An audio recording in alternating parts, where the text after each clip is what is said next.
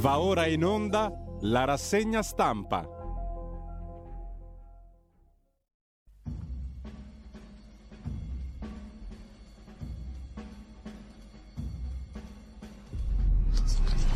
Un cordiale buongiorno a tutte le ascoltatrici e a tutti gli ascoltatori da Giulio Cainarca.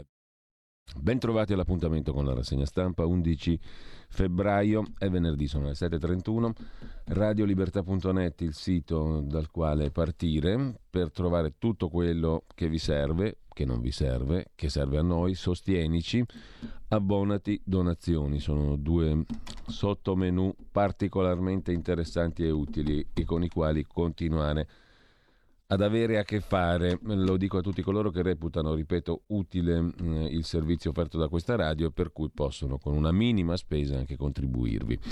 E tutto il resto lo ritrovate, il palinsesto, i podcast, chi siamo, scriverci, eh, tutto molto semplice e facile. Intanto, a proposito di cose semplici e facili, con una certa niffa, questa mattina andiamo a vedere le notizie del giorno dalla prima pagina dell'agenzia ANSA. Biden agli americani, lasciate l'Ucraina ora, continua a pompare il presidente americano sui venti di guerra, quando si è capito che Putin non pare ne abbia molta intenzione di fare la guerra veramente. In ogni caso, secondo titolo sull'Italia verso la riapertura, da marzo l'allentamento del pass. Si tornerà anche a ballare. Ne abbiamo molti motivi per metterci a ballare tutti felici con la riapertura delle discoteche, il settore che è stato più penalizzato in questi due anni di emergenza. Dal 10 marzo visite in ospedali. Sileri, il sottosegretario alla salute, dice via l'isolamento per gli asintomatici. Quindi ballate e gioite, popolo italiano tutto. Ballate e gioite, popolo non è propriamente corretto dal punto di vista grammaticale e sintattico, ma va bene lo stesso. È un lascito dei due anni di Covid, della Covid. Al terzo posto abbiamo invece nella gerarchia delle notizie di stamani dell'ANSA Sempre con una certa niffa, però bisogna approcciarle le notizie di oggi, e niffa naturalmente è la nostra parola del giorno. 346 6427 756 per partecipare alla ricerca etimologica escludendo Google perché sennò è troppo facile per tutti bisogna escludere Google e darsi da fare con le pagine eleccando all'indice con, eh, per sfogliare le pagine fisiche di carta del dizionario. Niffa è una bellissima parola, tra l'altro, ha un'origine anche particolarmente interessante che ci porta al di là delle Alpi. In ogni caso, eh, c'è anche Trump che gettava documenti ufficiali nel water della Casa Bianca come un qualsiasi personaggio di mani pulite all'italiana. Ve lo ricordate? Il numero uno della casa di riposo di Milano, mm, eh, il socialista che gettava i documenti nel cesso per evitare di far trovare ai magistrati e agli inquirenti le sue carte.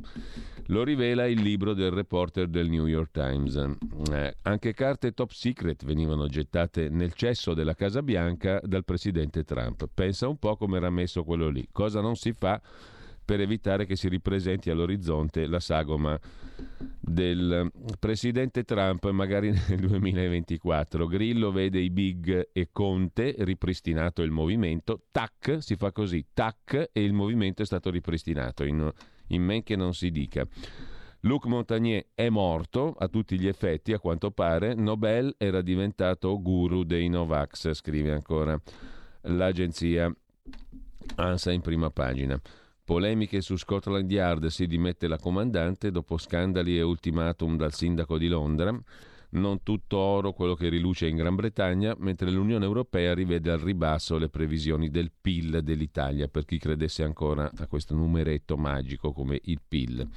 Erogati 24,9 miliardi a fondo perduto da inizio pandemia, scrive ancora l'ANSA, super bonus frodi invece per 4,4, per chi credesse ancora a questi numeretti, e poi la vicenda Open, la fondazione di Renzi che dice ai giudici, con me siete cascati male amici giudici, basta buonismo, dice. Matteo Renzi, l'Associazione Nazionale Magistrati, dice che i PM sono stati offesi per aver fatto il loro dovere intollerabile. Lui replica: La mia vita è stata scardinata e l'Associazione Nazionale Magistrati è stata sempre in silenzio. Con me siete cascati male, dice Matteo Renzi. A proposito di giustizia, sprint di Draghi sulla giustizia, Movimento 5 Stelle Lega sulle barricate, sulle porte girevoli norme ad personam, il governo dice non è così.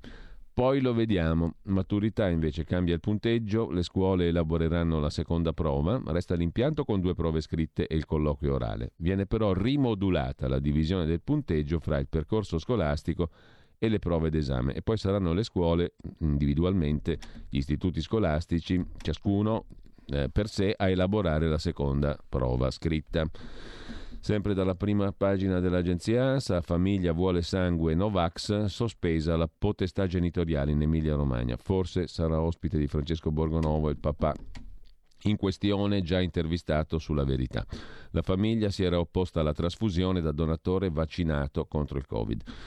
Infine protesta contro il caro bollette, città spente, le luci delle città spente da Torino a Catania e l'addio a Donatella Raffai, prima conduttrice della trasmissione Chi l'ha visto, la trasmissione di maggior successo di Rai 3. Addio a Donatella Raffai, conduttrice, oltre che di Chi l'ha visto, anche del telefono giallo con Corrado Augias, sempre sulla terza rete pubblica.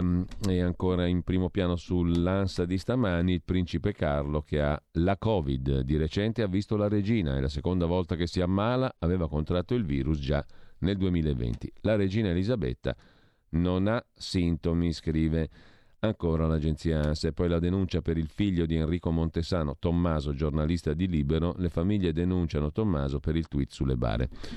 Eh, se ne parla con eh, l'avvocata che ha fatto la denuncia, che già ben conoscete, stamani in Zoom con Antonino Danna. È piuttosto evidente, qui sulla Radio Libertà, è piuttosto evidente il gravissimo vilipendio alla memoria e alla dignità di migliaia di vittime e dei loro familiari. L'avvocato Consuelo Locati ha presentato querela a Bergamo e sarà mh, mm, con noi appunto nella mattinata. La potrete ascoltare nella rubrica Zoom. Andiamo a dare uno sguardo molto rapido, come al solito, anche all'ADN Kronos. L'apertura è dedicata mm, a cosa cambia oggi, mascherine all'aperto e al chiuso, dove c'è l'obbligo, cosa cambia, Biden che continua a far soffiare venti di guerra sull'Ucraina al di là della realtà, Movimento 5 Stelle incontro Grillo Conte, ripristineremo il sistema immunitario del Movimento 5 Stelle, dice Grillo. Il garante dopo la riunione Fiume con l'ex Premier dice stiamo lavorando per il futuro del movimento. Con questo lasciamo la DN Cronos, uno sguarderello lo diamo anche all'ANSA, sempre con una certa niffa. Biden ai cittadini americani lasciate subito l'Ucraina, in tutto il mondo si allentano le restrizioni anti-Covid. Fratelli d'Italia incalza il PD. Sondaggi. Il PD resta il primo partito. Cosa dicono i sondaggi? Con ciò lasciamo pure la DN Kronos, l'AGI e l'ANSA e andiamo a dare invece un'occhiata ai quotidiani di oggi, partendo come di consueto dalla prima pagina del Corriere della Sera. L'apertura del Corriere della Sera, e qui la niffa si fa particolarmente niffica, è sul virus. L'Italia riapre, mascherine all'aperto, l'obbligo non c'è più, a giugno può cadere anche l'uso del Green Pass, il ministro Speranza dice andiamo verso l'uscita con gradualità, superata la soglia dei 150.000 morti. Il caro bollette è l'altro tema in primo piano, pronti 5 miliardi, Lega e PD chiedono di più. E poi Unione Europea, il PIL al 4%, ma a Roma resterà sopra la media. L'Italia e il suo PIL resteranno sopra la media di uno 0, e questo rende gioiosi tutti, per cui si va a ballare. Per fortuna che riaprono le discoteche. È veramente morto Luc Montagnier a 89 anni e poi grazie ai, mac- ai vaccini, scrive il Corriere in prima pagina, malattie gravi ridotte del 94%.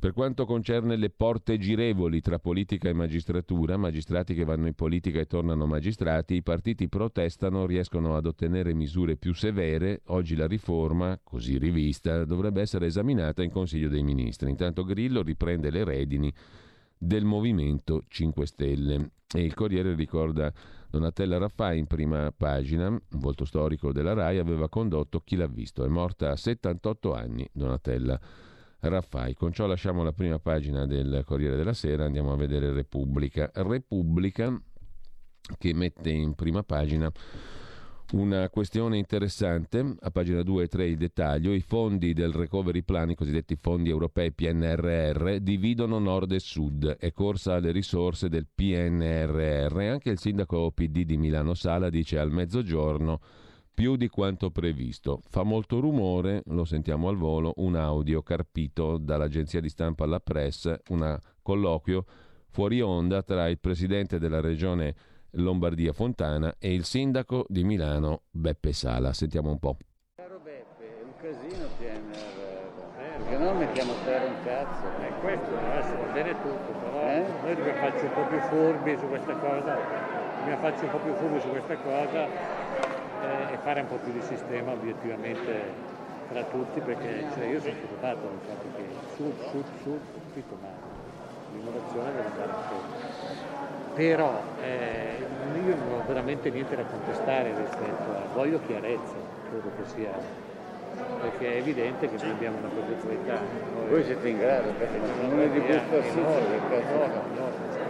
che non è un comune piccolo quello di Busto allora c'è Beppe Sala che dà ragione a Fontana e dice vabbè con sto PNR sud sud sud ho capito sud sud sud però noi abbiamo la progettualità e questo ha generato un certo qual sconcerto, come se si mm, scoprisse adesso che ci sono differenze tra nord e sud. Comunque i fondi del recovery dividono nord e sud, è corsa alle risorse mm, del PNRR, la ministra Carfagna rassicura tutti, benefici anche per il resto del paese ma i bandi sono una lotteria, scrive. Scrive Repubblica in prima pagina, mm, mentre Francesco Bei ci ricorda un'altra cosa, la posta in gioco dei referendum sulla giustizia. Mm, superata la boa del Quirinale con l'amministrazione del PNRR lasciata a Draghi, le forze politiche hanno concentrato l'attenzione su un appuntamento decisivo che è scomparso però dal dibattito Martedì prossimo i 15 giudici della Corte Costituzionale, guidati ora da Giuliano Amato, una garanzia, dovranno vagliare l'ammissibilità di otto quesiti referendari. Una riunione che tiene tutta la politica e le istituzioni col fiato sospeso perché da quella decisione potranno derivare conseguenze molto rilevanti. Parliamo anzitutto del tema della giustizia oggetto di sei quesiti referendari su otto, quelli presentati dal Partito Radicale e dalla Lega. La Corte Costituzionale deve decidere su questo settimana prossima. Cosa si gioca sui referendum? Proprio oggi la ministra Cartabia porta in Consiglio dei Ministri la versione definitiva degli emendamenti alla riforma del CSM. Basta leggere le anticipazioni per capire quanto la riforma Cartabia sia ben poca cosa rispetto allo tsunami che investirebbe la magistratura con l'approvazione dei sei quesiti referendari. Sarà divertente anche vedere quanta partecipazione al voto ci sarà se si andrà al voto, perché Giuliano Amato, presidente della Corte Costituzionale, tutto ci si può aspettare, no? Comunque, se si va al voto per il referendum sulla giustizia, sarà divertente vedere se si sale rispetto all'11% dei votanti per l'elezione del seggio supplettivo alla Camera in quel di Roma, Collegio Centrale di Roma. Andrà a votare più dell'11% sui, re, sui referendum giustizia? Primi fra tutti quelli sulla separazione delle carriere, la responsabilità civile dei giudici, i limiti alla carcerazione, la custodia cautelare, l'abrogazione della legge Severino. La questione più importante da sollevare alla vigilia della riunione della Corte Costituzionale è però un'altra, scrive su Repubblica Francesco Bei, e ha a che vedere con quella crisi della democrazia analizzata di recente dall'Economist. Anche in Italia i segnali della disaffezione verso la rappresentanza democratica abbondano da anni.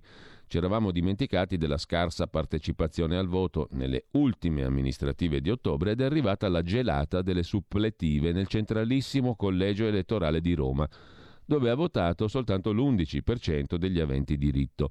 Se i giudici costituzionali consentissero al popolo di esprimersi sui referendum, si aprirebbe nel paese un vivace dibattito pubblico, le forze politiche si dividerebbero anche al loro interno, sarebbe una grande festa di democrazia e partecipazione.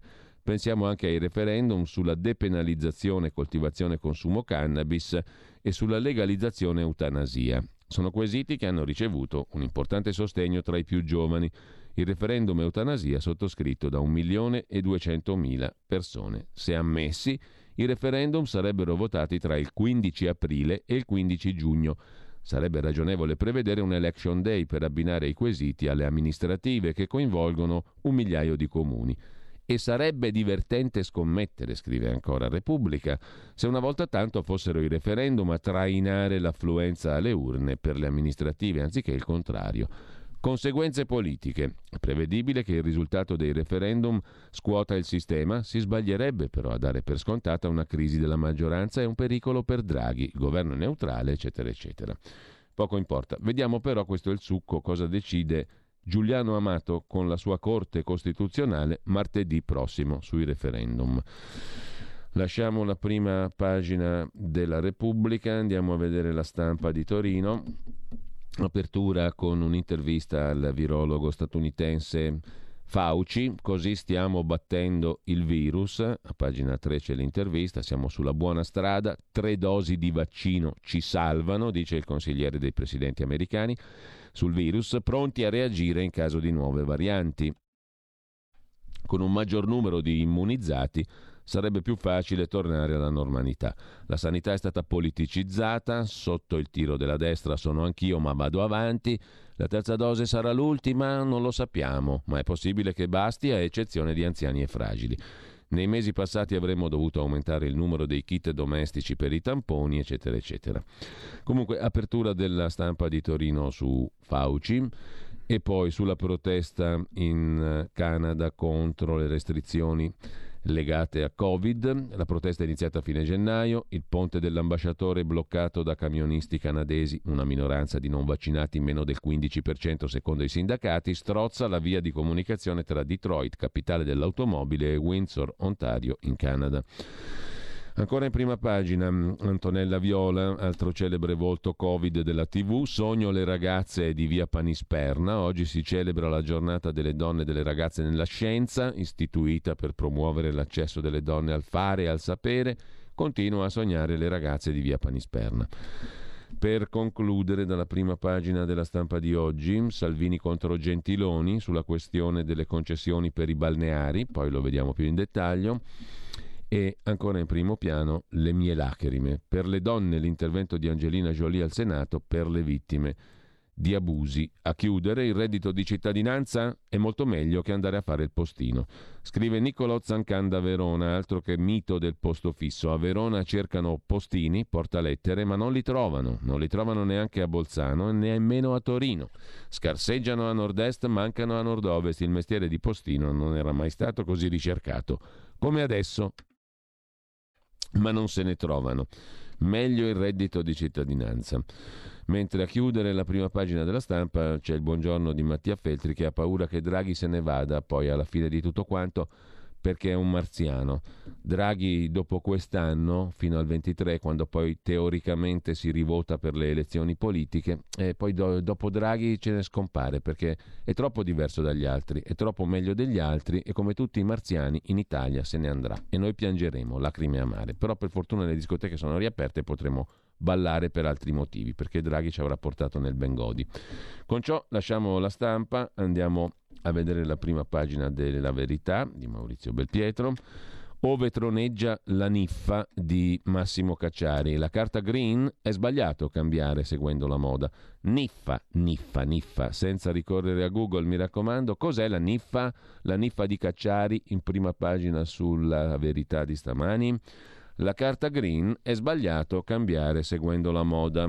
Così, in maniera molto seducente, mette in prima pagina la verità, le considerazioni di Massimo Cacciari raccolte da Alessandro Rico. La Costituzione green è demenziale, dice il filosofo che incenerisce il ritocco della carta in stile Greta Thunberg, con dentro l'ambiente in Costituzione. La norma fondamentale va riformata strutturalmente, non a pezzi, inseguendo le mode del momento, ignorati i dubbi dei giuristi. Scelta stupida, dice un, un altro esperto, mm, Giampiero Di Plinio, docente di istituzioni di diritto pubblico in svariate università, sarà la fine del capitalismo, niente po di meno. Mentre sempre dalla prima pagina della verità il titolo principale è Speranza, inteso non come sostantivo comune ma come cognome del ministro della Salute che ci porta fuori dal mondo. L'esecutivo tira dritto contro ogni evidenza, scrive il direttore Belpietro. I paesi occidentali tolgono pian piano le varie restrizioni che si sono rivelate inutili. L'Italia incredibilmente lo fa solo a parole. Tutti celebrano il ritorno alla normalità, ma tra quattro giorni gli ultra cinquantenni senza Super Green Pass non potranno più lavorare. I ricatti non funzionano, malgrado l'obbligo, un milione e mezzo di persone non si sono piegate. Così Belpietro in prima pagina sul suo giornale La Verità. E fine emergenza forse, scrive Carlo Tarallo, e battaglia in aula, si fa largo il buonsenso, governo battuto. A pagina 6, emendamenti leghisti, il governo va sotto, archiviare pass è stato d'emergenza. Il capogruppo della Lega al Senato, Massimiliano Romeo, ha detto ieri che bisogna cambiare strategia, si va verso l'addio al comitato tecnico scientifico, bisogna trovare un posto al generale Figliuolo, al Senato è iniziata ieri la discussione decreto Covid eh, del governo 24 dicembre scorso. Il provvedimento contiene anche la proroga dello stato d'emergenza al 31 marzo, che dovrebbe anche essere l'ultima. Il governo ha subito due battute d'arresto, approvati due emendamenti Lega che avevano il parere contrario del governo. Il primo prevede che in zona bianca siano consentite feste popolari, manifestazioni culturali all'aperto anche con modalità itinerante e in forma dinamica, riconosciute di notevole interesse culturale. Il secondo permette l'accesso e l'utilizzo dei mezzi di trasporto pubblico per gli spostamenti da e per le isole italiane, per il rientro al proprio domicilio per giustificati motivi di salute, anche col Green Pass base, cioè non da punturamento. La Lega guarda già oltre ai provvedimenti da attuare nelle prossime settimane. Staremo a vedere, è una libertà poter andare nelle isole se si risiede lì. Cose da 2022 in effetti, mentre sempre dal primo piano della verità Francesco Borgonovo sulla corsa ai bimbi che serve a occultare le carenze della sanità, a pagina 5 usano i bimbi per, comprire, per coprire le falle della sanità, i dati mostrano che i bambini rischiano poco, molti luminari spiegano che ha senso lasciarli immunizzare naturalmente, tuttavia i pediatri accusano i genitori cosiddetti Novax. Forse è più comodo che ammettere che le carenze esist- assistenziali penalizzano anche i bambini. A centro pagina invece abbiamo l'economia. Carlo Cambi, meno PIL, più inflazione, i conti non tornano. L'Unione Europea rivede al ribasso le stime di crescita 2022, mentre i prezzi continuano la loro corsa. Perfino il Partito Democratico si sveglia sul caro energia verso un nuovo decreto senza sconta- scostamento. Ieri Letta ha detto ma cosa parliamo di legge elettorale? Gli italiani si preoccupano per le bollette, dice Enrico Letta. Intanto sale ancora lo spread. L'Unione Europea parla Gentiloni, commissario all'economia, rivede al ribasso le stime sulla crescita, al rialzo quelle sull'inflazione. Quindi poca crescita, molta inflazione. Vuol dire che c'è veramente qualcosa che non va per usare un eufemismo. Intanto lo spread riprende a salire, i conti non tornano e la retorica del boom economico dell'Italia finisce nel cassetto. Settimana prossima nuovo Consiglio dei Ministri sulle bollette, il governo pensa di stanziare 4 miliardi senza fare altro scostamento. La denuncia di Renzi invece ai pubblici ministeri, bla bla bla bla bla, scrive Giacomo Amadori, non è mai arrivata. Mistero sull'attacco del leader di Italia Viva. La querela del senatore Matteo Renzi? Ad oggi è arrivato nulla. Parola del procuratore di Genova Francesco Pinto. Di fronte a questa risposta abbiamo insistito, ma almeno è arrivata una telefonata per annunciarne l'invio. Niente. Ho solo notizie mediatiche, non c'è stato nessun deposito. Eppure ieri sembrava già tutto fatto. L'ufficio stampa di Matteo Renzi, scrive Giacomo Amadori, era stato chiaro, il senatore ha provveduto a firmare una formale denuncia penale nei confronti dei magistrati Creazzo Turco Nastasi. L'atto, firmato dal senatore Renzi, sarà trasmesso a Genova, competente sui colleghi di Firenze. Renzi ha chiesto di essere ascoltato dai PM di Genova, riservandosi di produrre materiale, ma nel capoluogo Ligure nessuno lo ha sentito. La denuncia di Renzi contro i PM che indagano sulla sua fondazione Open in procura non c'è, non è arrivata. Non ha ancora fatto in tempo a spedirla il senatore semplice di Rignano sull'Arno. Mentre sul decreto concorrenza, al disegno di legge anticoncorrenza, attenzione, scrive Sergio Giraldo, potrebbe mettere il paese in saldo, come denuncia la Lega con Salvini, come vedremo dopo. Chiude la prima pagina della verità la polemica del giorno. L'associazione partigiani Lampi usa anche gli ebrei per sminuire le foibe, una polemica insensata su una circolare del Ministero dell'Istruzione nel giorno del ricordo. E il ministro Bianchi insegue i partigiani dell'Ampi che hanno criticato il fatto che un documento ministeriale avesse più o meno accostato, ma non era un accostamento, come vedremo, la questione delle foibe con quella della Shoah. I partigiani hanno usato gli ebrei per sminuire le foibe. Vedremo in che termini, c'è un bell'articolo su questo di Gian Michalessin su Il Giornale. Con ciò però lasciamo la verità, simpaticamente detta la nostra Pravda, con una certa niffa. La niffa, ragazzi, serve la niffa. Tutti i giorni serve avere un po' di niffa perché se no ti mettono i piedi in testa se non c'hai un po' di niffa. Cos'è la niffa? Fatemelo sapere anche a me. 346 64 27 756. Dalla verità noi andiamo fiduciosi e intrepidi alla prima pagina di Libero.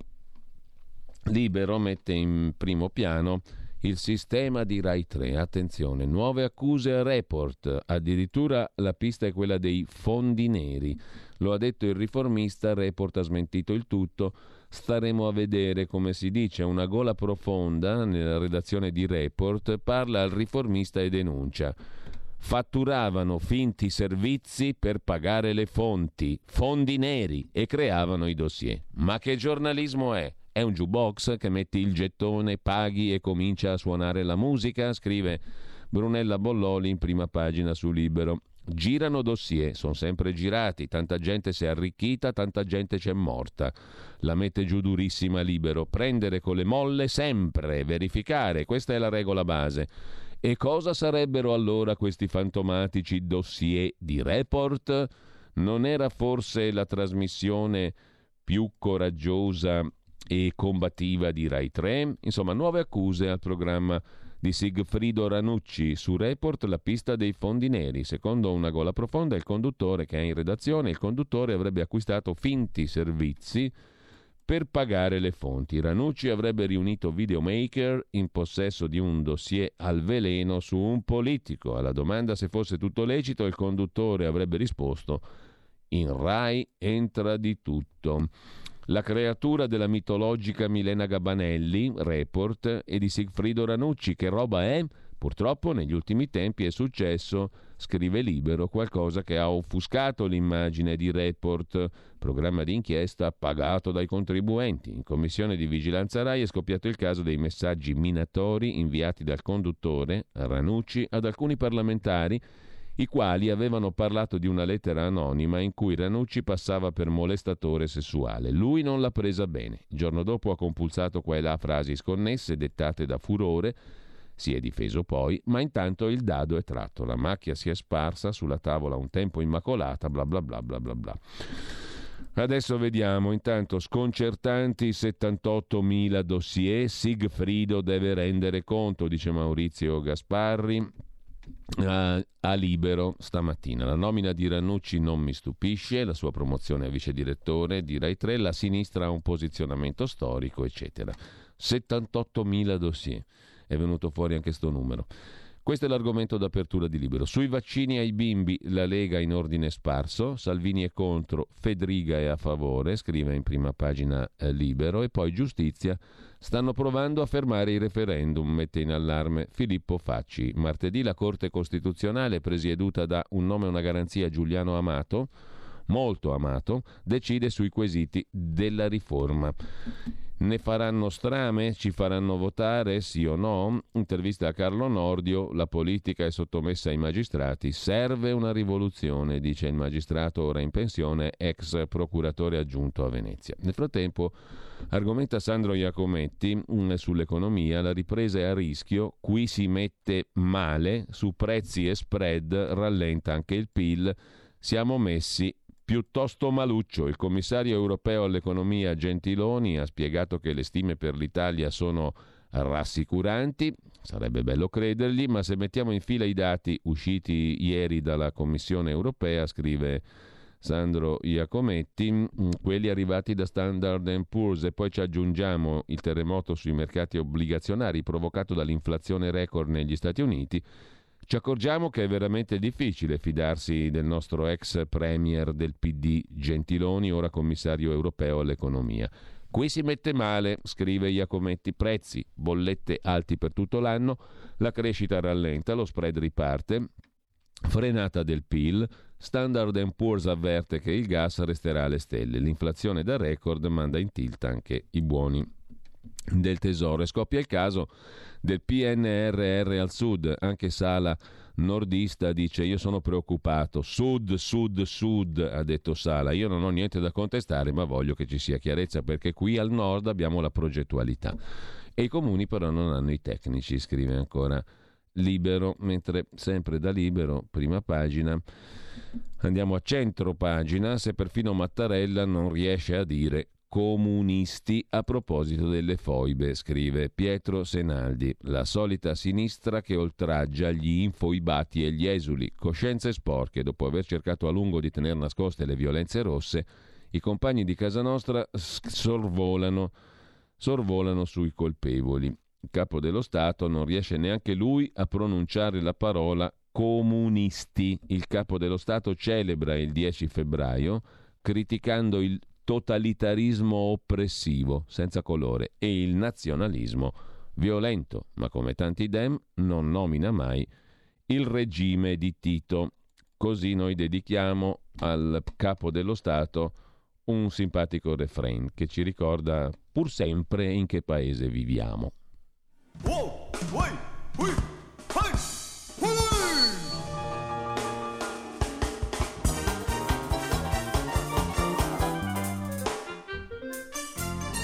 Perché la terra dei cachi è la terra dei cachi.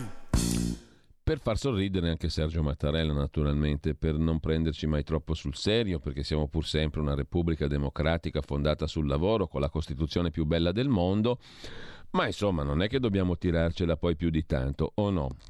Sempre dalla prima pagina poi di Libero, allarme super bonus, 4 miliardi e 400 milioni di frodi, Torna buona quella vecchia idea, ve la ricordate, di Gianfranco Miglio, che disse qua bisogna essere realisti. Ci sono tante aree del paese che sono dominate da mafie consolidate, storiche, che controllano il territorio, che a volte riscuotono anche l'apprezzamento di determinati cittadini, perché no? Bisogna essere realisti e cercare di far gestire le risorse anche economiche a chi ne ha più capacità, più radicamento sul territorio. Insomma, in qualche modo legalizziamo le mafie che sarà sempre meglio che vedere riciclati i soldi magari provenienti dall'estero, quelli del PNRR, tutte queste robe qua. Eh, perché perdere tempo, diciamo così? Essere realisti non è, non è malsano. Mm, le tre Italie che ipotizzava Miglio, no? le tre mm, macro regioni, dovevano basarsi sulle caratteristiche specifiche dei territori. Il realismo non è mai un difetto o comunque induce a considerazioni pragmatiche, non di rado.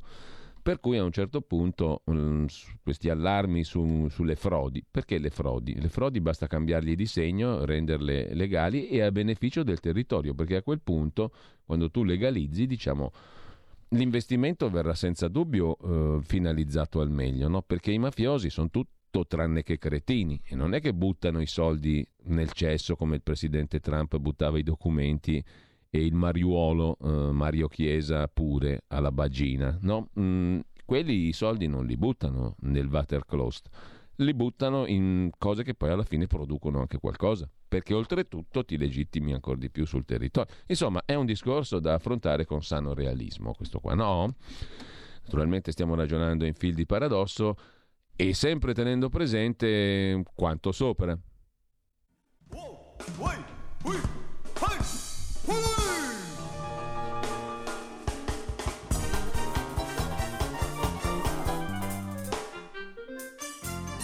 Perché la terra dei cachi è la terra dei cachi. E torniamo come un solo uomo e con una certa niffa alla rassegna stampa in senso stretto, stricto sensu. Come parla bene quello lì, come se la tira, ciumbia, la studia che lì, minga è andato a pettinare le bambole per tanti anni. Stricto sensu, mi sembra di aver letto queste, queste cose qui mm, su qualche articolo di quelli che parlano bene. L'altra sera si è divertito un sacco, Cacciarni ne ho visto un pezzetto da qualche parte in giro su internet, in tv che mh, aveva di fronte una professoressa che, veniva, mh, che insegna, un'italiana che insegna a Utrecht o in Olanda, da quelle parti là, una filosofa anche lei, che era evidentemente intimorita però davanti al professor Cacciari. E Cacciari si divertiva un casino a parlare in latino voluptas, potestas, tutte quelle robe qua e la poveretta era sempre più mezza intimidita, cercava di trovare la chiave dell'umorismo senza afferrarla. Comunque, al di là di quello è stata una bella scenetta. Il Cacciari che si divertiva un casino con una niffa indescrivibile. La niffa di Cacciari è pressoché ineguagliabile tra voluptas, potestas e citazioni latine mm, fantastiche, meravigliose, che anche se uno non capiva niente, capiva il senso di quella roba lì rispetto alla filosofa di Utrecht o giù di là. Comunque, e con un certo maschilismo, diciamo, sicuro, certo, evidente dalla niffa medesima, questo è ovvio. Comunque, eh, lasciamo queste considerazioni parapolitico-psicologiche, anzi parapsicologiche, e andiamo a dare un'occhiata a cos'è che abbiamo visto adesso libero, la verità. Allora, la Pravda l'abbiamo vista, no, ci manca l'Isvestia come al solito il Fatto Quotidiano, il fatto di Marco Travaglio che apre la sua prima sfolgorante pagina con la riforma dimezzata per tutelare il cocco di Draghi. Chi è il cocco di Draghi? È Roberto Garofoli, magistrato amministrativo di altissimo livello, la moglie sta facendo un sacco di soldi da un sacco di anni con i corsi di formazione e compagnia cantante e lui, eh, avendo fatto il magistrato, non potrebbe più rifarlo una volta terminata la parentesi politica, però per lui c'è la riforma apposta ad personam. Garofoli salva se stesso e la Morgese. Porte girevoli.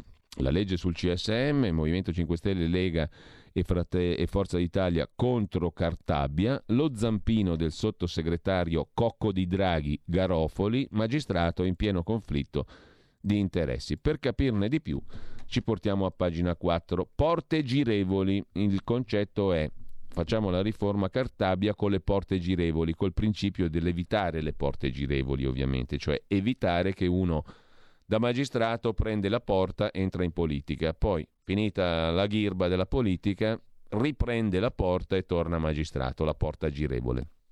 No, basta, finita la lippa. E invece c'è eh, la via d'uscita per i garofoli. La riforma del CSM oggi al Consiglio dei Ministri. Sarà pure innocentissimo, ma Roberto Garofoli, potente sottosegretario alla presidenza del Consiglio, braccio destro di Mario Draghi, è sospettato di un conflitto di interessi clamoroso. È nelle sue mani la carriera della crema della magistratura, eppure la sua, visto che anche lui resta un consigliere di Stato coi fiocchi, sebbene adesso sia a Palazzo Chigi, e quindi fuori ruolo da magistrato.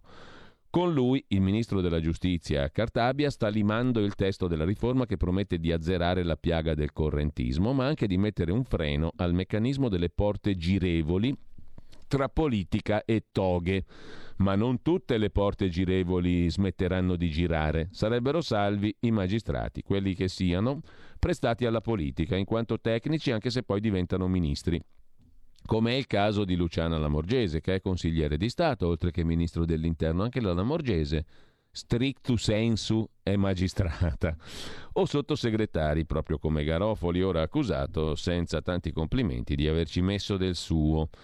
Per noi non va assolutamente bene, non esistono motivazioni politiche giuridiche per queste esenzioni, si tratterebbe di norme ad personam, cioè evitiamo le porte girevoli ma le facciamo girare per i garofoli e per le lamorgese? Vedremo cosa arriverà in Consiglio dei Ministri se dalle porte girevoli saranno esentati coloro che girano, mm, che continueranno a girare, cioè i garofoli, le lamorgese e compagnia bella. Vedremo se ci saranno norme ad personam per loro.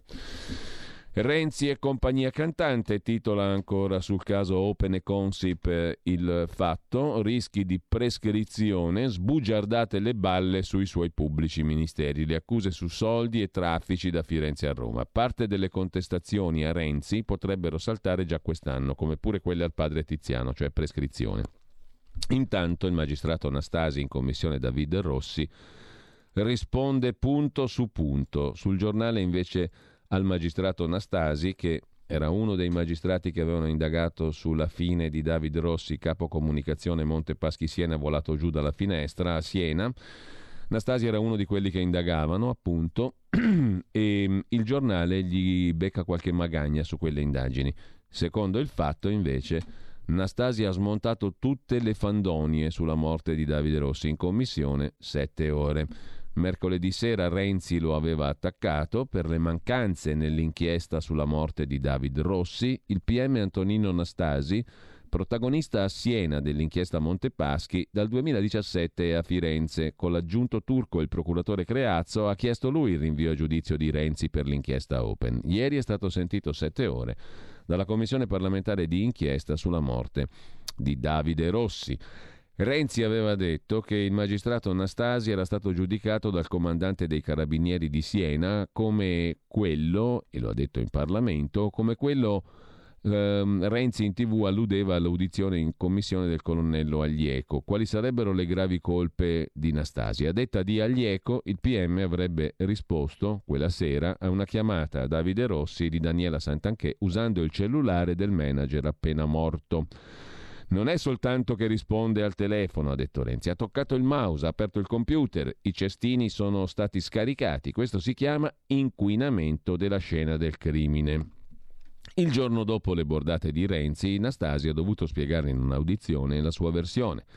Con tre tabulati di tre compagnie telefoniche, il pubblico ministero ha fugato i dubbi. Quella telefonata non ebbe mai una risposta risulta in un tabulato, ma ciò dipenderebbe dal fatto che quella compagnia telefonica conteggia anche i trilli senza risposta.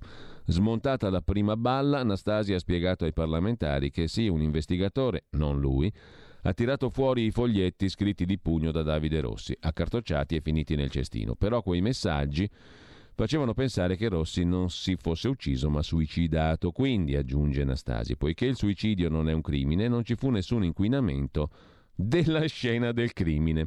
Certo, se loro sono, sono subito, l'hanno capito, al volo, in, al momento, a cadavere caldissimo. Certo, si procedeva per istigazione al suicidio e ci furono forse degli errori.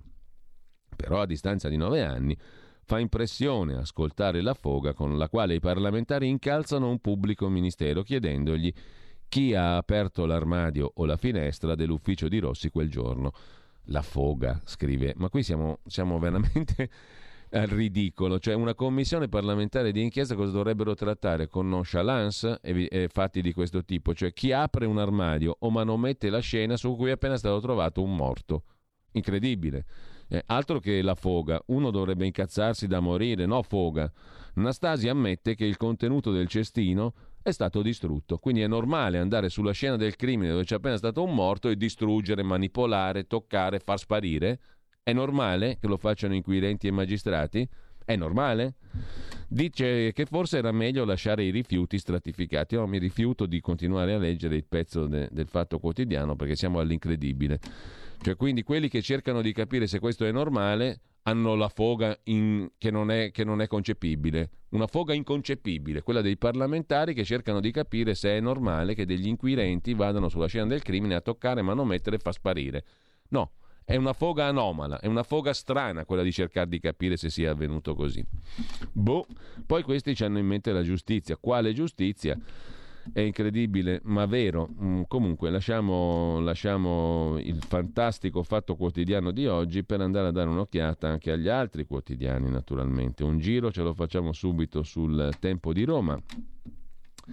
L'apertura del tempo è con tutta una roba buia, buia, buia e la niffa di Mario Draghi, la notte della Repubblica. Anche i comuni finiscono KO con le maxi bollette dell'energia e protestano con il governo, spegnendo le luci. Francesco Storace, altro commento, Draghi non sia timido, è ora di aiutare le famiglie, serve anche fare più debito. Siamo alla notte della Repubblica, Draghi si dia una mossa, se lo Stato non fa debito trasferisce tutto il peso dei sacrifici sui cittadini. Ed è già finita la super ripresa, Uè, te l'hanno raccontata per 3-4 mesi, la super ripresa è finita là. È sempre dalla prima pagina mm, del quotidiano romano, poi tutti i politici del Copasir sognano la 500 di Stato. Questa è una cosa curiosa che commenta Franco Bechis. Cassa depositi e prestiti entri in Stellantis, cioè Fiat, Peugeot, eccetera. E lo dice il COPAS, il Comitato parlamentare di controllo sui servizi segreti. L'ultimo sogno che unifica la classe politica si chiama 500. Per i più anziani, fra noi era la Fiat che poteva diventare croce e delizia di chi si metteva al volante costretto alla doppietta. Chi ha guidato la 500 sa cos'è la doppietta per scalare le marce, dovevi fare la doppietta, era un gioco particolare tra acceleratore e frizione prima di passare dalla quarta alla terza. All'ep- e dalla terza alla seconda anche. All'epoca non esistevano cambi automatici e quello della 500 era il solo privo di sincronizzazione. Per scalare o salire di marcia serviva la doppia mossa, passando da folle e facendo scendere con maestria la frizione, ricorda Franco Bechis, per non rischiare la brutta figura della grattata che faceva ridacchiare i passanti.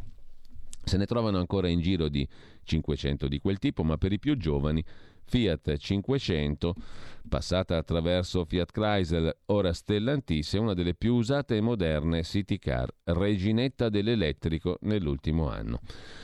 Insomma, questi qua stanno parlando del fatto che eh, la Cassa Depositi e Prestiti debba entrare nella Stellantis, nella Fiat. Meglio pensare ai veri problemi che girare un remake del passato, consiglia Franco Bechis. Se il futuro è l'auto elettrica, occorre progettare un'infrastruttura adeguata in tutto il paese. L'altro nodo, la vera emergenza, è costituita dalla difficoltà nel reperire microchip l'Europa prova a rimediare, lo faccia pure l'Italia. Altro che sognare diciamo così, l'entrata della Cassa Depositi e Prestiti in Stellantis per riequilibrare il peso dei francesi, dice il Copasir. Vogliono far tornare l'IRI, scrive il tempo. Il Comitato per la sicurezza parlamentare vuole preservare gli interessi nazionali dell'industria automobilistica mettendo nella Fiat capirai che novità, che, che genialata, soldi pubblici.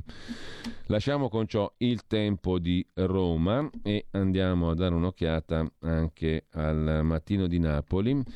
Il quotidiano napoletano mette in prima pagina la questione dei prezzi che salgono, dell'inflazione, con un'intervista al presidente dell'Istat Blangiardo. C'è chi specula, dice il professor Blangiardo, siamo come nel dopoguerra L'inflazione è difficile da controllare. Piano del governo per le famiglie si allarga la platea di chi accederà agli aiuti per le bollette. Pandemia come la guerra è tempo di speculazioni, dice il presidente dell'Istat Blangiardo. L'inflazione ha sorpreso tutti. È difficile controllarla, dice ancora il presidente dell'Istat nell'intervista. Al mattino di Napoli mm, il governo tampona l'emergenza, ma è l'Europa che deve cambiare la strategia e eh, bloccare appunto la speculazione.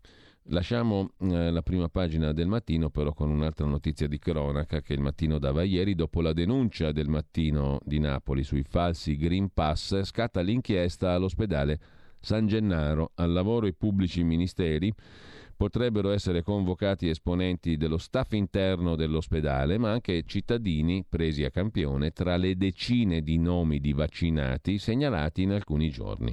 Dai video delle telecamere di sorveglianza delle strutture si evidenzia almeno una ventina di false vaccinazioni in poche ore. Inchiesta sui finti vaccini al San Gennaro dopo la denuncia sui falsi Green Pass, incastrati dalle telecamere. 20 truffe in poche ore, con il supporto dell'ospedale. Lasciamo con questa notizia il mattino di Napoli, andiamo um, velocemente al messaggero di Roma. Qui da citare in prima pagina c'è un pezzo di Alberto Brambilla, presidente di itinerari previdenziali, già sottosegretario al welfare con Maroni ministro quali politiche per salvare le pensioni.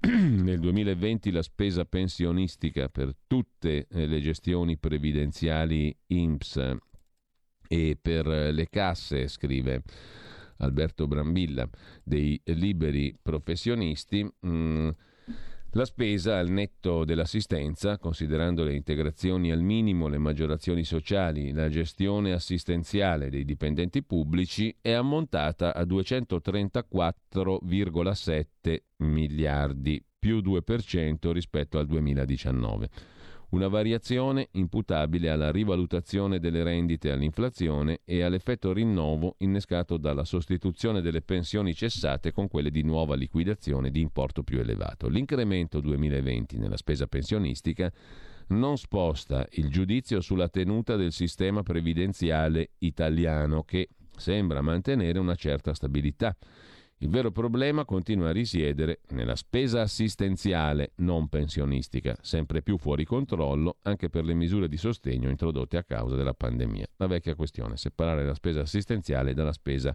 strettamente previdenziale, cioè quella coperta con i contributi dei lavoratori. Con ciò lasciamo anche il messaggero Andiamo a vedere il giorno. Eh, il quotidiano nazionale mette in, pia- in, primo piano la morte di Luc Montagnier, diavolo di un Nobel, diventato Novax, e i sindaci in bolletta. Servizi a rischio, protesta contro il caro energia, trasporti, scuole, piscine. Ecco cosa potrebbe succedere se il governo non interviene.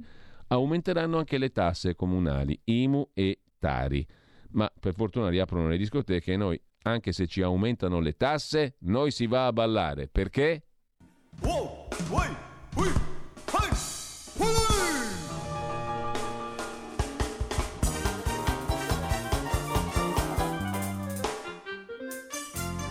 Perché la terra dei cachi è la terra dei cachi. E in Francia intanto per far fronte alla crisi aprono sei nuove centrali nucleari. Dal quotidiano nazionale andiamo al giornale, anche il giornale apre la sua prima pagina mh, mm, con eh, la questione delle foibe, genocidio di serie B, la sinistra minimizza i morti italiani, epurazione come per gli ebrei, la circolare del Ministero dell'Istruzione che fa impazzire, lanci perché legittima i fascisti. Ne occupa, se ne occupa Gian Michele Sin sul giornale, la circolare con cui il capo dipartimento del Ministero dell'Istruzione invitava le scuole italiane a ricordare la tragedia delle foibe, in cui, scrive la circolare, gli italiani erano una categoria umana da nullificare come gli ebrei, è diventata per la sinistra una nuova occasione per minimizzare il dramma degli esuli dalmati e istriani, all'insegna, come sempre, dell'antifascismo. Poi vediamo meglio il bel pezzo di Jean-Michel Sin e mh, mm, intanto però c'è anche da segnalare in prima pagina sul giornale il Green Pass che ha i giorni contati e l'accusa su report Ranucci pagò video in nero. Tajani per Forza Italia chiede di fare luce. I servizi segreti dietro i servizi di report, l'inquietante ipotesi lanciata ieri dal quotidiano di Piero Sansonetti, il riformista, riaccende i riflettori su Sigfrido Ranucci, il conduttore di report, che secondo una fonte interna avrebbe ideato un giro di fatture false per pagare alcuni freelance. Lui smentisce, dice querelo tutti, Antonio Tajani per Forza Italia chiede di fare luce. E sempre dalla prima pagina del giornale Carlo Lottieri, poi lo vediamo meglio, i miliardi al sud, PNRR, uno scempio da non imitare, il fuori onda, abbiamo sentito prima che ha visto protagonisti Attilio Fontana, presidente Lombardia, Giuseppe Sala, sindaco di Milano, non sorprende. I due amministratori, scrive il professor Lottieri, sono d'accordo nel constatare che anche nella gestione del PNRR i soldi pubblici stanno prendendo in larga misura la strada del mezzogiorno, ma poi come vedremo Lottieri dice non è questo solo il punto, il punto è mh, mm, eh, perdersi nella burocrazia e nell'inefficienza come al sud, questo non si deve fare. Sempre dalla prima pagina poi del giornale, questa bellissima idea del Copasir, Comitato parlamentare di controllo dei servizi segreti, lo Stato diventi azionista della Fiat di Stellantis. Golden Power, minacce interne ed esterne, difesa degli interessi strategici dell'Italia, occhio di riguardo per l'industria automobilistica nelle 120 pagine della relazione annuale del Copasir, Comitato parlamentare di controllo sui servizi. Dal giornale passiamo alla prima pagina del foglio, dove non c'è niente da segnalare, per cui la bypassiamo. E quindi andiamo a vedere domani il quotidiano di Carlo De Benedetti che in apertura mette due articoli principali. Mario Draghi, scrive il politologo Mario Giro, ha la credibilità per fermare la guerra, Russia-Ucraina, la usi. Siamo addirittura arrivati a sto livello, mentre Emiliano Fittipaldi si occupa, dopo le polemiche su Papa Benedetto XVI, delle lettere del Vaticano sui pedofili. Papa Francesco e il sistema del silenzio. Il cardinale Ladaria è uomo di Ratzinger, promosso da Bergoglio prefetto della congregazione della dottrina della fede. In due lettere fotocopia dice che sui preti molestatori la priorità è evitare lo scandalo pubblico, mentre lo scontro interno alla Chiesa Cattolica sul coinvolgimento del Papa Emerito Benedetto XVI nello scandalo pedofilia non accenna a placarsi, domani può dar conto com- di come nel Vaticano esista un collaudato sistema di coperture che coinvolge gli attuali vertici della Santa Sede e fedelissimi di Papa Francesco, cioè non si salva né il Papa emerito né il non emerito, cioè l'attuale Papa princip- il Papa principale, cioè Papa Francesco. Un metodo del silenzio che prevedeva o prevede di evitare denunce pubbliche e che è stato certamente usato dall'attuale capo della Congregazione della Dottrina della Fede, Luis Francisco Ladaria, un influente cardinale che nel 2017 è stato nominato dal Papa argentino prefetto del Dicastero incaricato di tutelare la dottrina della Chiesa e di intentare processi canonici contro i presunti preti pedofili. Ladaria, prima dell'alto incarico ricevuto da Bergoglio, è stato dal 2008 in poi, per volontà di Benedetto XVI, segretario della stessa congregazione. Insomma, qui non si salva nessuno, scrive domani. E Francesco, così come Benedetto XVI, sapevano di tante belle cose, brutte cose, orrende cose. Lasciamo domani con questa accusa, andiamo a vedere, a proposito dei cattolici, il quotidiano Avvenire. Vittime, non fake è il titolo d'apertura. Superata quota 150.000 morti Covid, persi un anno e quattro mesi di speranza di vita, ma gli ultimi dati confermano il costante calo di contagi e di ricoveri. E poi c'è una, un'altra questione in prima pagina, le deputate afghane che ripartono da Atene, l'impegno per l'Afghanistan di 29 donne politiche espatriate. Fanno il loro ingresso nel salone loro sembrano fuori contesto, c'è chi rivela con lo sguardo il peso degli ultimi mesi, chi conserva il portamento magnetico istituzionale sono le parlamentari afghane evacuate da iniziative internazionali ad Atene, dove oggi si trova la loro delegazione più numerosa. Così avvenire in prima pagina. Facciamo in tempo adesso a dare un'occhiata anche al riformista già citato prima di Piero Sansonetti che torna sulla questione delle accuse a report e a Ranucci. Ecco Ranucci, fatture false, latitanti, dossier di fango e Super 007 molto amici, scrive Aldo Torchiaro.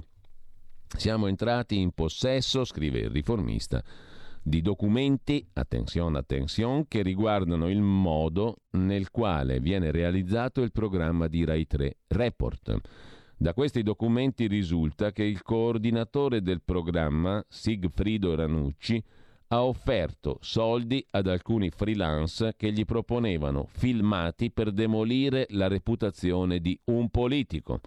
Non solo offriva soldi, ma li offriva con un raggiro, accusa il riformista. Cioè proponeva il Ranucci a questi freelance di fargli avere per posta, in forma anonima, i filmati che incastravano il politico e poi di vendergli invece, fatturandolo, un servizio privo totalmente di interesse, anche immagini grezze, sulla Calabria, intesa come regione. Ranucci spiega che lui stesso avrebbe garantito il valore giornalistico del servizio sulla Calabria alla RAI e quindi avrebbe ottenuto il pagamento dalla RAI, cioè da noi tutti i contribuenti. Poi avrebbe archiviato la, il servizio sulla Calabria e avrebbe invece usato le immagini contro il politico. Non sappiamo come. Ora, adesso, se è vero sto meccanismo, non so se Ranucci sia molto per la quale, perché um, pagare uno per una materia A e poi trasmettere una materia B non mi sembra che si possa facilmente fare, per quanto l'Italia è la terra dei cachi, per carità, però non mi sembra così facile da realizzare.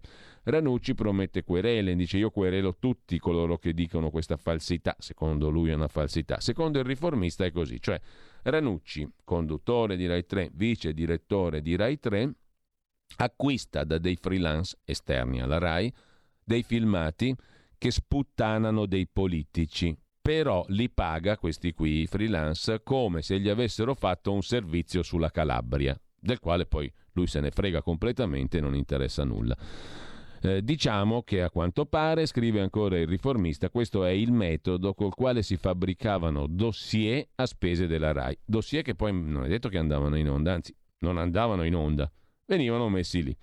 A noi avevano detto che era giornalismo di inchiesta, ma, scrive il riformista, uno dei freelance avvertì Ranucci che lui non poteva neanche stare in Italia, evidentemente dichiarava di essere latitante, ma Ranucci gli disse di non preoccuparsi perché gli avrebbe procurato un appuntamento col capo del, dei ROS, reparti operativi speciali, dei carabinieri. E qui scatta, eh? Scatta proprio.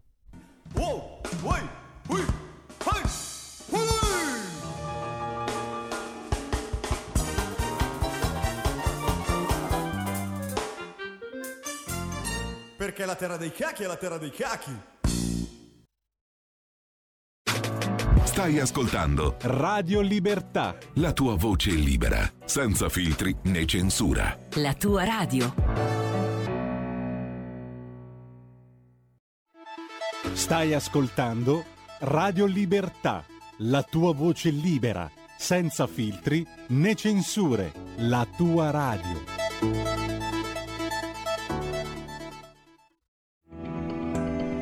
Il meteo.it presenta le previsioni del giorno.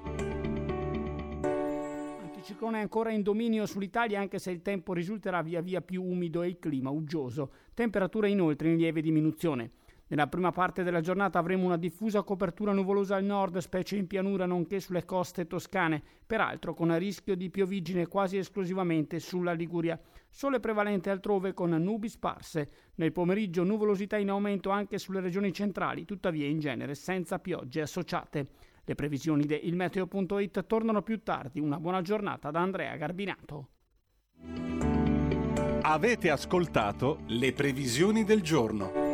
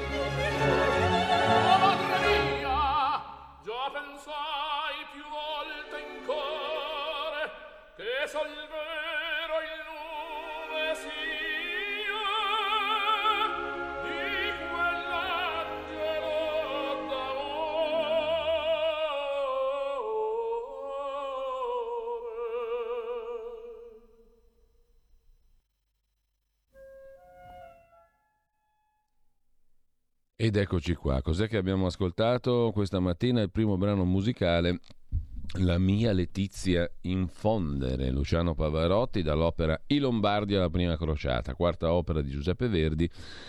Andava in scena oggi, l'11 febbraio del 1843, al Teatro alla Scala di Milano.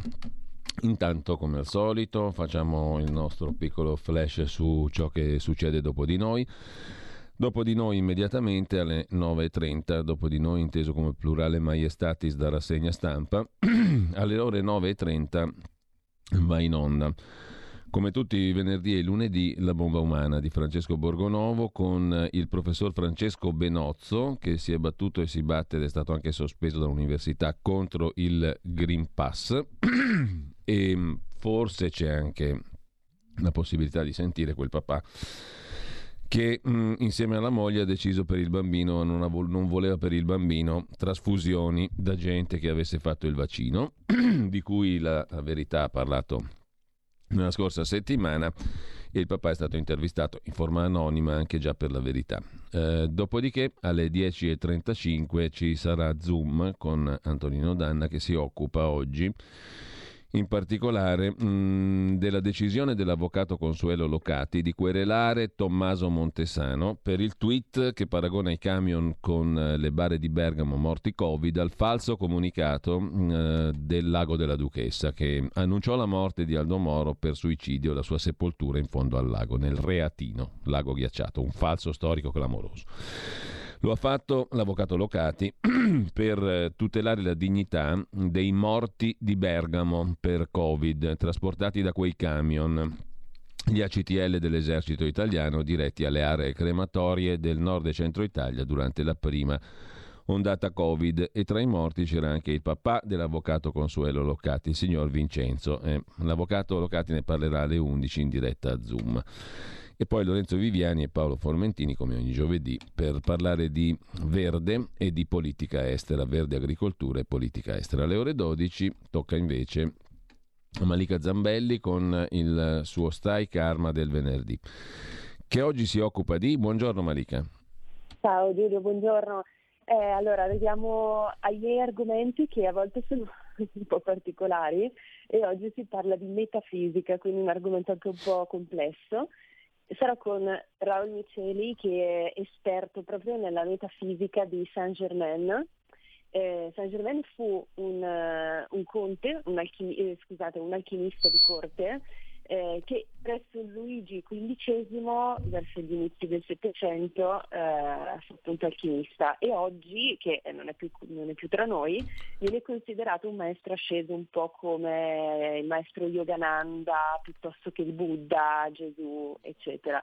E eh, oggi parliamo di metafisica ma soprattutto della fiamma violetta che è una frequenza della luce fondamentalmente sulla quale possono essere fatte delle meditazioni e viene considerata fondamentalmente una sorta di energia spirituale trasformativa, cioè attraverso l'energia trasformativa della fiamma violetta, quindi meditando su questa energia, eh, si crea un cambiamento dentro e fuori di noi, una sorta di eh, trasmutazione alchemica vera e propria che può aiutarci a superare degli ostacoli eh, sul nostro cammino, nella nostra vita, quindi a guarire molti problemi fisici, emotivi, relazionali, eh, oppure possiamo attraverso la fiamma violetta meditare sul pianeta Terra anche e andare a risolvere in meditazioni anche di gruppo problematiche che possono essere conflitti, eh, insomma qualsiasi tipo di cosa che affligga Madre Terra e eh, viene definito anche fuoco sacro che trasforma, purifica karma negativo, blocchi, eh, eccetera. E il rappresentante di questa energia appunto è il maestro asceso Saint Germain. Oggi Raul Liceri ci spiegherà meglio, io l'ho detto così brevemente, però insomma un argomento anche interessante dal punto di vista metafisico, perché poi la fiamma viola non è altro che una frequenza della luce. Bene, allora ne sapremo di più come al solito alle ore 12. Grazie a Malika esatto. Zambelli. Vi aspetto alle 12. Ciao Giulio. Buona mattina. L'importante è che si agisca con una certa qual niffa.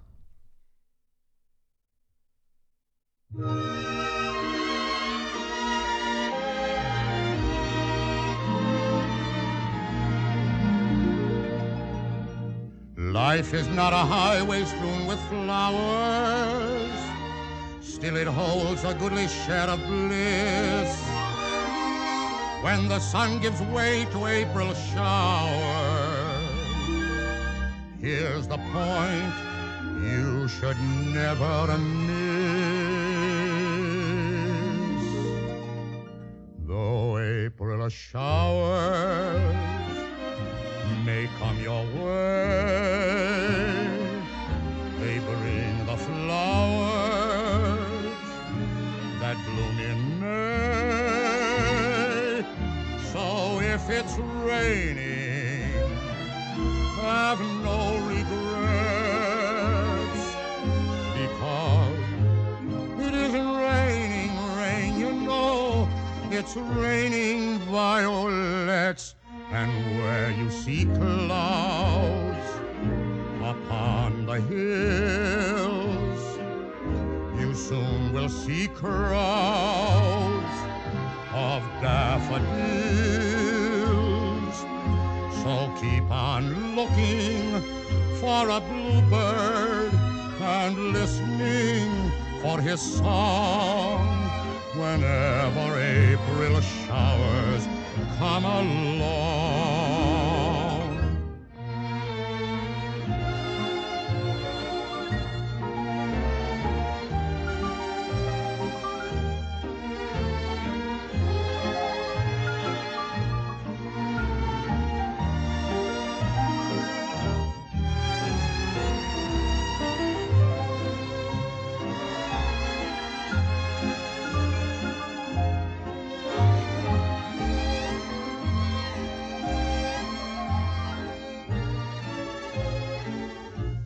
And where you see clouds upon the hills, you soon will see crowds of daffodils.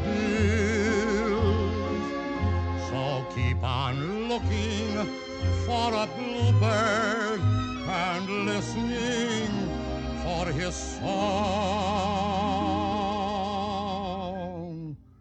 Whenever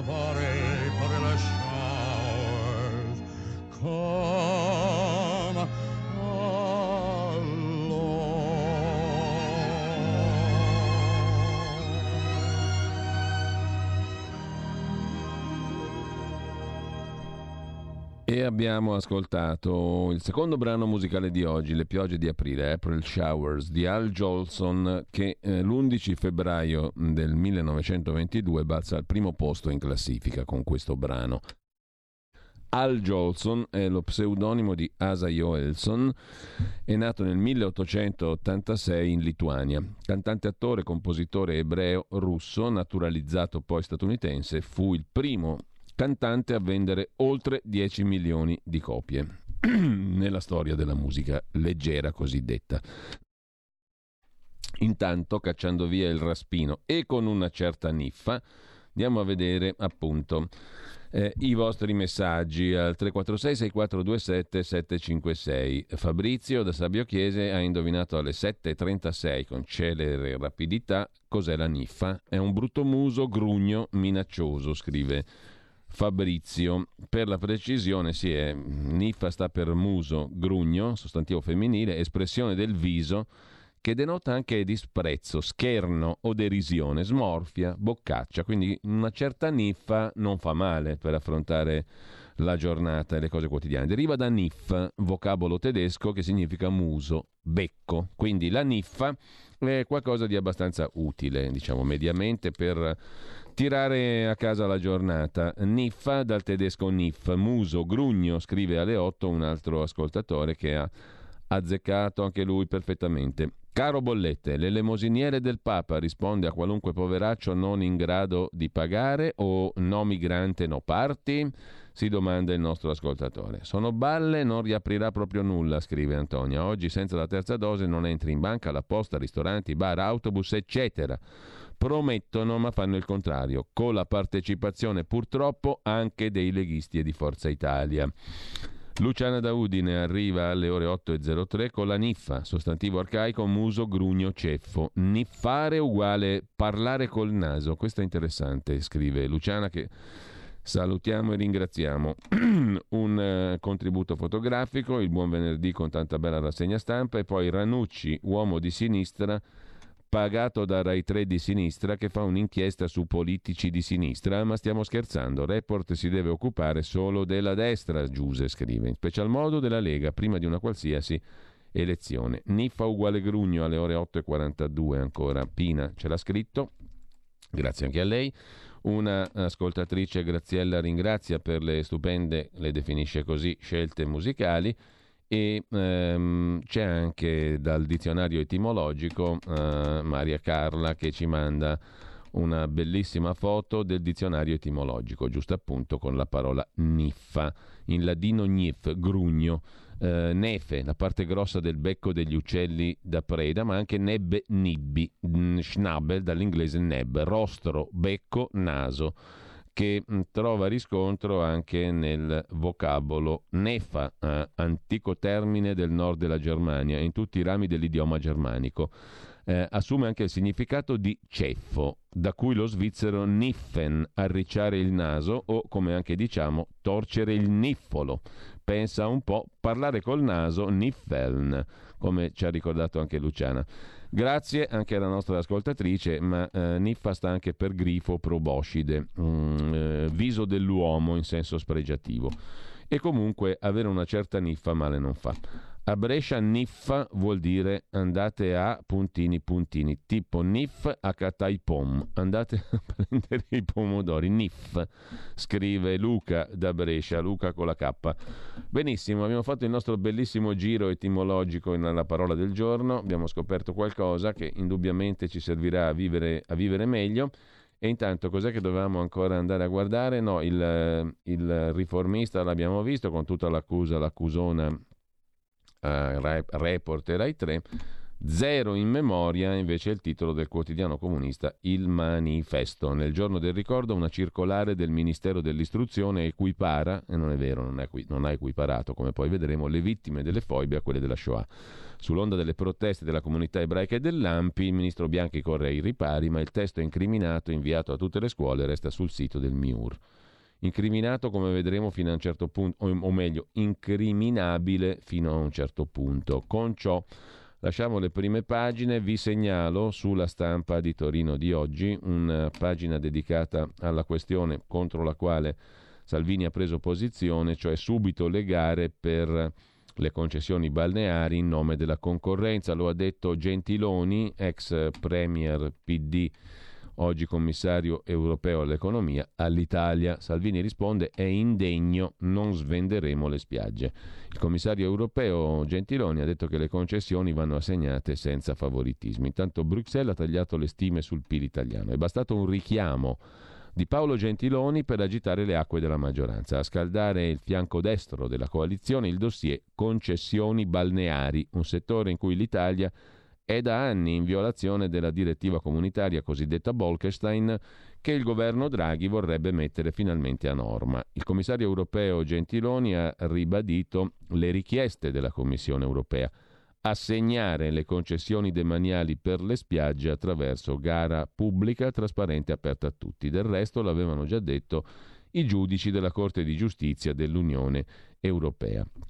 Matteo Salvini ha parlato di indegna invasione di campo anti-italiana da parte di un commissario europeo nominato dall'Italia. Forti critiche anche da Forza Italia. La situazione non è semplice per il governo che deve definire i prossimi passi, scrive la stampa mm, in pagina 6 con il pezzo di Marco Bresolin da Bruxelles. Intanto, a proposito di questioni europee, invece, il primo piano di Repubblica, pagina 2, pagina 3, dedicato alla questione dei fondi PNRR. La corsa divide nord e sud. Carfagna contro il sindaco di Milano Sala, il quale ha detto al meridione finiranno più risorse di quelle previste.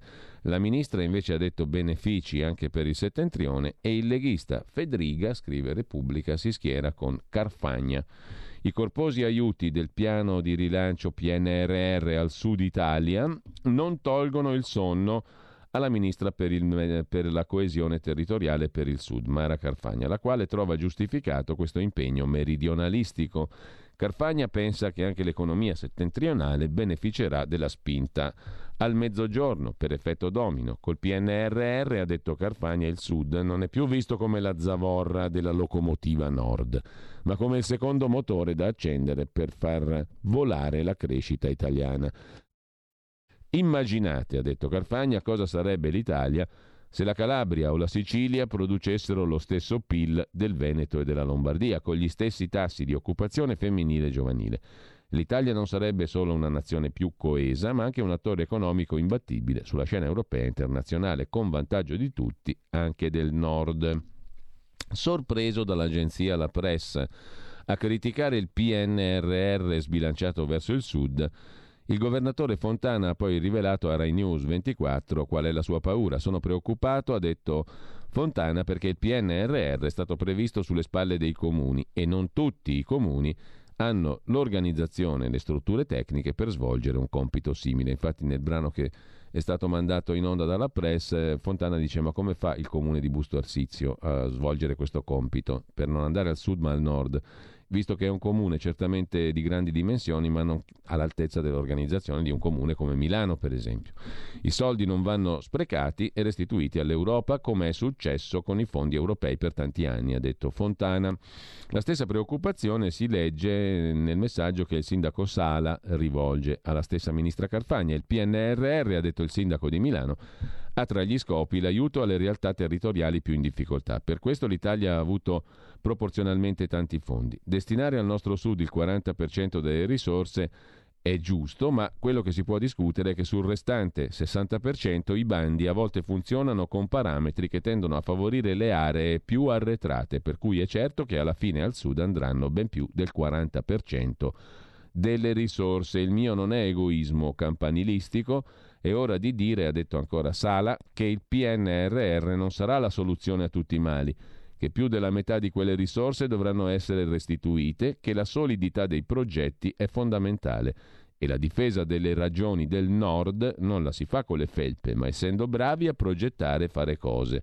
C'è un consolidato del Paese, un'attitudine alla spesa pubblica, in una maniera che non ha favorito storicamente lo sviluppo. Esattamente questo è il rischio da evitare. Insomma, siamo ancora al bla bla bla, par di capire su questa questione. Il 40% al meridione, ma i conti non tornano. Nella babele di regole, ogni bando fa storia a sé, scrive Repubblica. La quota riservata al sud è declinata in vari modi a seconda delle gare, così la fetta può rivelarsi più grande, come nel caso degli asili. Stiamo parlando più o meno di 222 miliardi in totale, scrive Repubblica, 191 sono il Piano Nazionale di Ripresa e Resilienza, 30 di fondo complementare, 206 miliardi il governo considera ripartibili secondo criteri territoriali, 40% al sud, 82 miliardi, ma con regole che poi porterebbero comunque più soldi al sud. Il sindaco di Ferrara, il leghista Alan Fabri, dice stop assistenzialismo, chi è virtuoso deve essere premiato. Il sindaco di Lecce Carlo Salvemini del centro-sinistra osserva su Repubblica un mezzogiorno con l'economia forte è interesse di tutti, dice il sindaco di Lecce. Con questo lasciamo anche la pagina di Repubblica mm, dedicata al PNRR con le perplessità del sindaco di Ferrara Alan Fabbri. Se è fondamentale, dice Fabbri, prestare sostegno alle aree svantaggiate, è altrettanto fondamentale premiare le amministrazioni virtuose. Lo insegna la storia d'Italia. Certe logiche assistenzialiste, invece di aiutare le aree cosiddette svantaggiate, hanno penalizzato le aree più sviluppate con grande sperpero di risorse. E mm, per quanto concerne questa questione, poi c'è da segnalare sul giornale il commento di Carlo Lottieri. Il fuori onda, protagonisti Fontana e Sala, ha sollevato polemiche. Non sorprende che i due amministratori, pur su posizioni politiche distanti, PD Sala, Lega mm, invece Fontana, si siano trovati d'accordo nel constatare che anche nella gestione del PNRR i soldi pubblici stanno prendendo in larga misura la strada del mezzogiorno. In fondo anche i politici più ortodossi ammettono quel che è sotto gli occhi di tutti, scrive Lottieri su Il Giornale, a partire dal fatto che in Italia la spesa statale è principalmente verso il sud. Fontana e Sala hanno manifestato l'insoddisfazione di chi vorrebbe gestire più denaro e di chi non vorrebbe essere discriminato ma non è scontato che essi siano anche consapevoli che questo sbilanciato intervento pubblico è stato in larga misura all'origine del fatto che il Sud si trova in una situazione ben peggiore di quella del Nord. Mentre gli amministratori settentrionali vorrebbero emulare i loro colleghi meridionali moltiplicando spesa e appalti, c'è da domandarsi se questo sarebbe veramente nell'interesse delle famiglie lombarde, venete e piemontesi.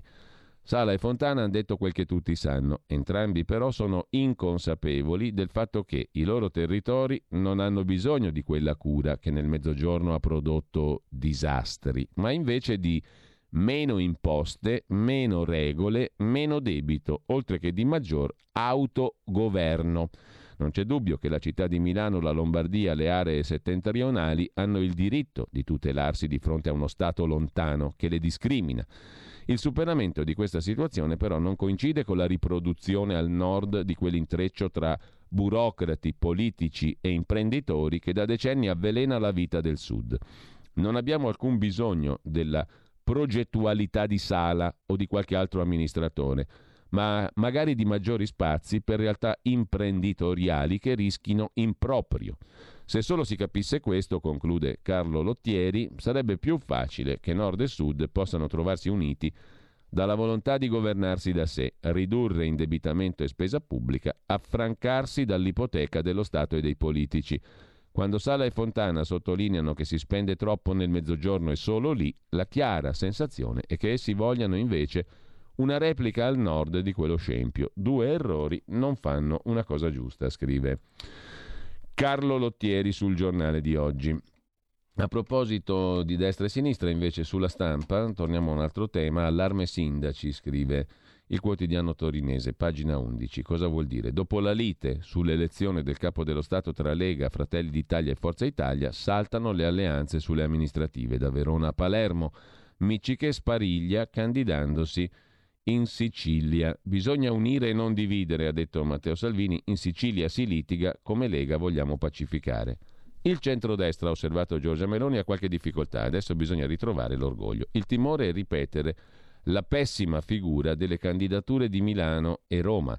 A Verona Flavio Tosi tenta Forza Italia e i leghisti come alternativa. In Liguria, dopo il Mattarella bis, è scoppiata la guerra con Toti. Allarme sindaci, riuscirà la destra a trovare una candidatura comune? E intanto noi ci ascoltiamo il terzo brano musicale di oggi un classico, St. James's Infirmary, interpretato qui da Josh White, musicista blues, folk e gospel, nasce oggi l'11 febbraio 1914 a Greenville, South Carolina, Stati Uniti. St. James's Infirmary o St. James's Infirmary Blues è una canzone americana di origini incerte, fu resa famosa da Louis Armstrong, L'origine della canzone sembra affondare addirittura nella Londra del 1700 con il nome di Unfortunate Rake, il rastrello sfortunato, dove il testo narra della sorte di un soldato dissoluto che ha finito per contrarre la sifilide che lo condurrà alla morte. St. James's Infirmary, Josh White, che nasce oggi.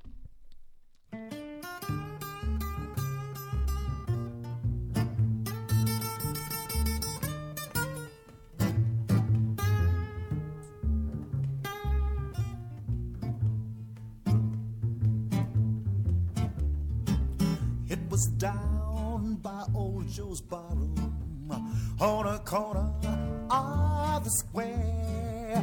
They were serving drinks as usual, and the usual crowd was there. Out on my left stood Big Joe McKennedy, and his eyes were bloodshot red. Turned his face to the people. These were the very words he said. As I was down to St. James Infirmary, I saw my baby there, stretched out on a long, a long white table. So sweet, so cool, so fair. When I die, please bury me in my high top Stetson hat. Put a gold piece on my watch chain. You'll I died standing pat. Let her go, let her go, God bless her. yeah. Wherever she may be, she can search this whole wide world over. She'll never find a sweeter man as me.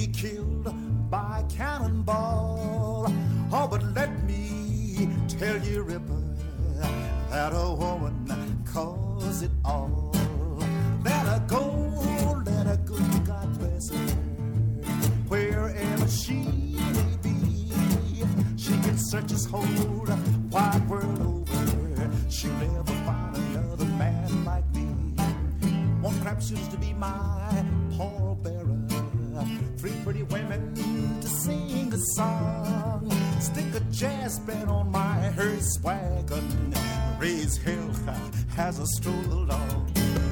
Let her go, let her go, God bless her.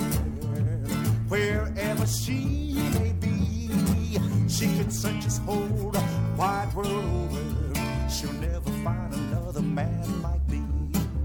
Now, folk, that you have heard my story, now that you've heard my song, if anyone should happen to ask you, tell them why it's been here gone. Let her go, let her go, God bless her. Wherever she may be, she can search this whole wide world over. She'll never find another man like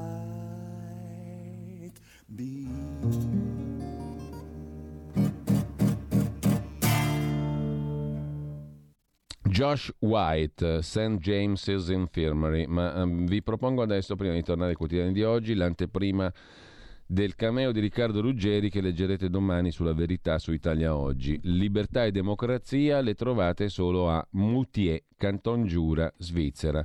Moutier è un comune di, 4.000, di 7.000, chiedo scusa, 477 abitanti, comune svizzero. La maggioranza di questi nel 1974 decise una guerra di secessione per separarsi dal canton Berna ed entrare nel canton Giura. Fu l'atto finale, dissero alcuni, di un processo di geografia politica risalente al congresso di Vienna 1815. Anziché le alabarde, scelgono l'arma del referendum e nel giugno del 74 i giurassiani decidono di separarsi dal canton Berna. Varie vicende si succedono, votazioni contro votazioni. Nel 2013 la maggioranza decide di aderire definitivamente al Canton Giura. Ma gli abitanti di Moutier hanno il tarlo della libertà e della democrazia molto accentuato, per cui domani, domenica 13 febbraio 22, andranno di nuovo alle urne in solitaria. Questo cameo esce il giorno prima delle votazioni per dare ai lettori, se lo vogliono, noi ci abbiamo ancora il giorno prima, cioè oggi, la suspend dell'attesa e verificare il finale della vicenda domenica sera su internet. I 4.300 elettori aventi diritto hanno deciso di sostituire i 13 consiglieri dimissionari con una nuova modalità elettorale che per i non svizzeri ha dell'incredibile. Sistema maggioritario a un turno senza presentazione di liste.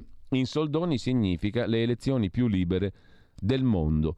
I 4.300 aventi diritto saranno contemporaneamente votanti e candidati, con i soli vincoli, per essere eletti, di possedere la cittadinanza svizzera, avere 18 anni, essere domiciliati nel comune da almeno tre mesi e, udite udite, essere capaci di intendere e volere.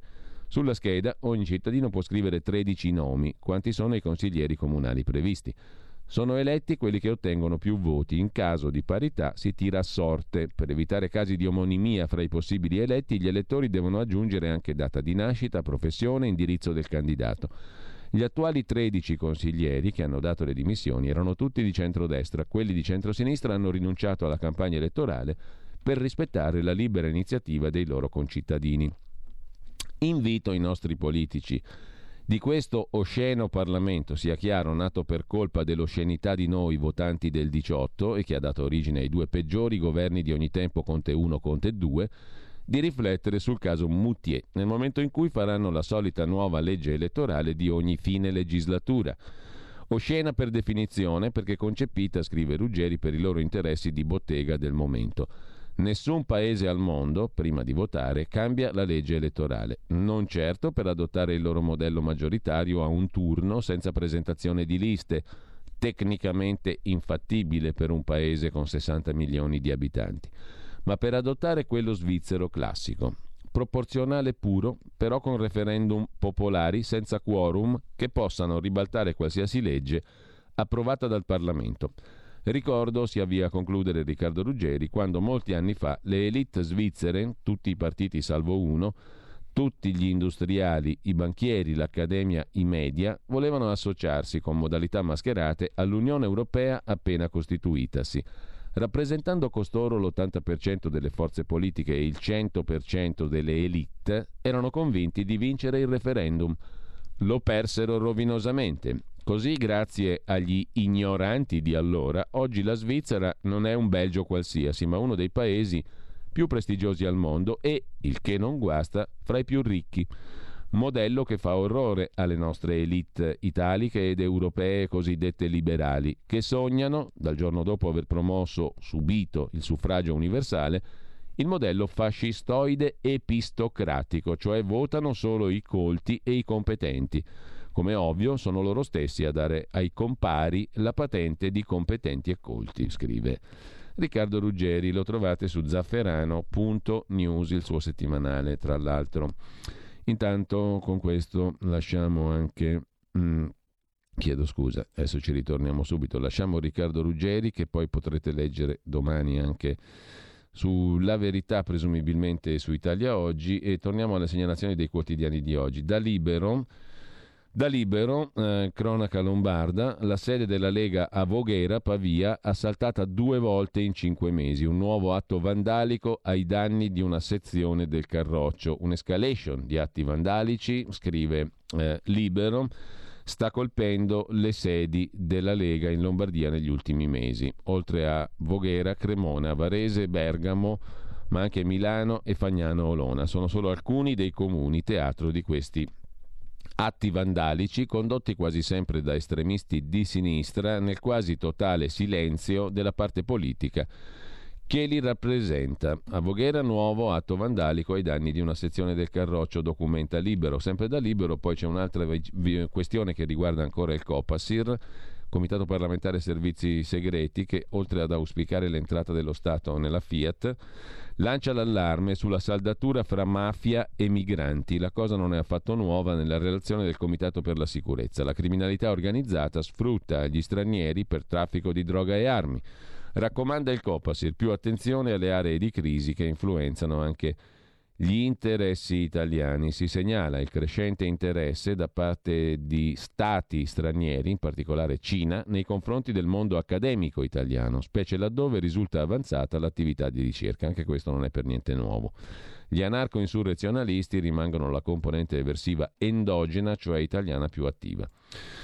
E per quanto riguarda invece la questione delle foibe, Gian Michalessin se ne occupa sul giornale, la sinistra insorge contro il ministero parlando di favore alla destra.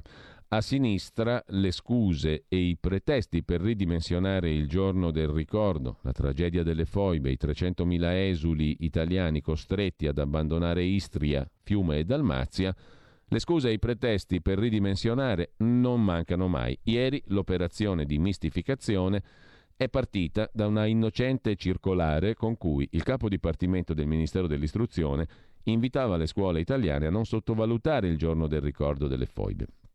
Con un documento che recitava così: Il giorno del ricordo e la conoscenza di quanto accaduto possono aiutare a capire che la categoria umana che si voleva piegare e culturalmente nullificare era quella degli italiani.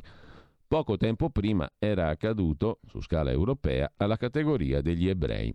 Questa è la frase, anzi il periodo incriminato. Una frase scritta, commenta Michele Sin, nel peggior linguaggio burocratico, infarcita di termini come nullificare e categoria umana, capaci di fare inorridire insegnanti ed allievi, ma non certo una frase degna della riprovazione morale sotto cui ha tentato di seppellirla un'associazione nazionale partigiani, l'AMPI, prontissima a denunciare l'inaccettabile equiparazione tra il genocidio degli ebrei e i massacri degli italiani. In verità, l'unico difetto dell'inaccettabile equiparazione è quella di essere sproporzionata in termini numerici, scrive Michalessin.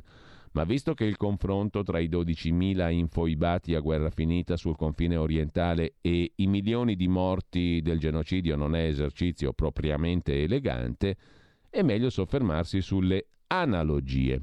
La soluzione finale, Hitler, venne studiata a tavolino dai nazisti per eliminare gli ebrei in un'Europa dominata dal Terzo Reich. L'eliminazione degli italiani in Istria, Fiume e Dalmazia, seguita dalla loro cacciata, rispondeva a un piano di pulizia etnica, terrore e eccidio. Un piano ben spiegato da Milovan Gilash in un'intervista del 91 a Panorama. Era nostro compito, disse l'ex braccio destro di Tito, indurre tutti gli italiani ad andar via con pressioni di ogni tipo. E così fu fatto. Dove sta dunque l'inaccettabile equiparazione? L'unica evidente travisamento sembra quello messo in piedi da un'AMPI trasformata, dopo la scomparsa per anagrafe dei veri partigiani, in un pensionato e in uno stipendificio degli ultimi senescenti disoccupati di sinistra. E aggiunge sul giornale Fausto Biloslavo, ora revochiamo anche l'onorificenza al macellaio Tito. Il 10 febbraio ricordiamo la tragedia delle foibe, il dramma dell'esodo, ma non abbiamo mai cancellato la più alta onorificenza italiana concessa a Josip Broz Tito, il capo degli aguzzini che massacrarono migliaia di connazionali, costringendo alla fuga 350.000 persone dall'Istria. Cambiando argomento ma rimanendo al giornale, Felice Manti si occupa della foto che sbugiarda il pubblico ministero del caso Rossi. Nastasi, che poi ha inquisito anche Renzi per la fondazione Open, io mai nel vicolo dove è stato trovato il corpo di Rossi volato giù dalla finestra, dice il magistrato, ma poi ha cambiato idea. Chi sapeva per primo che David Rossi era morto? Chi avvertì i pubblici ministeri? Quando e perché?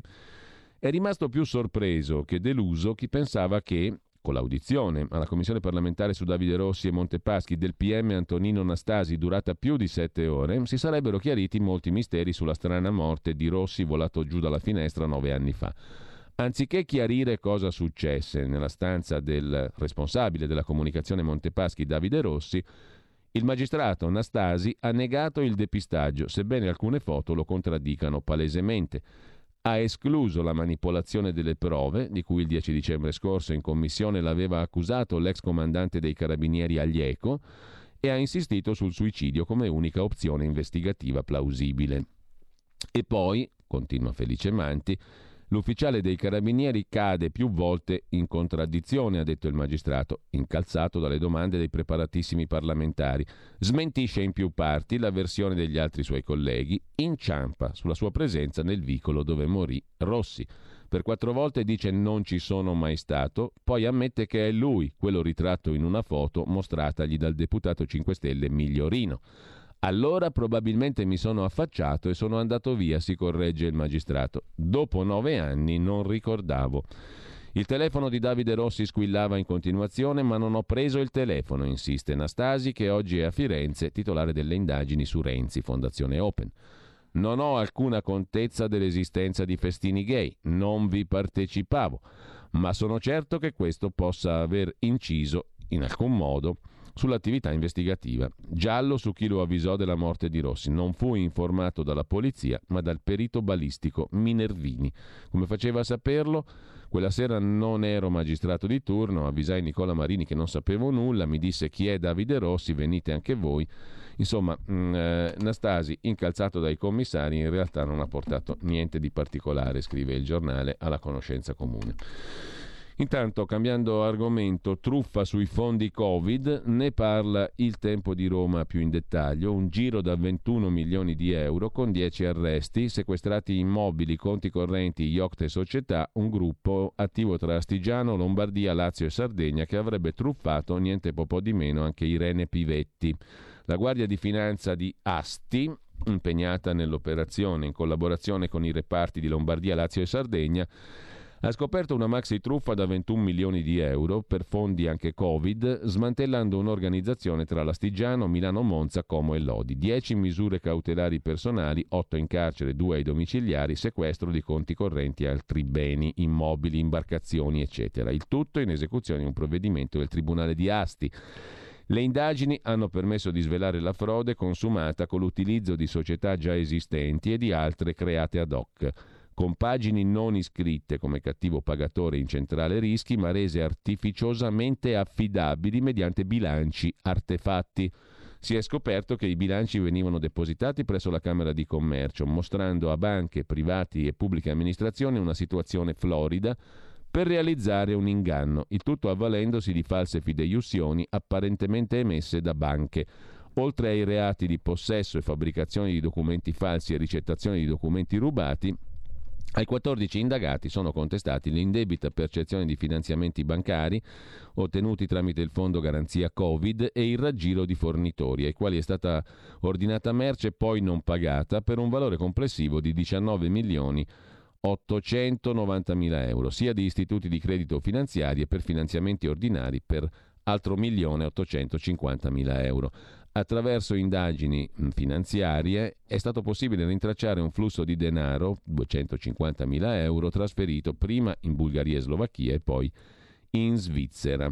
Tra le vittime della truffa ci sarebbe anche l'ex presidente della Camera Irene Pivetti scrive Il Tempo di Roma. Intanto, mm, tornando alle questioni invece più strutturali, in Francia sei nuovi reattori nucleari in funzione entro il 2035 e il presidente Macron dice avanti con il nucleare, giusto appunto. Nel frattempo, eh, un articolo interessante su Italia Oggi.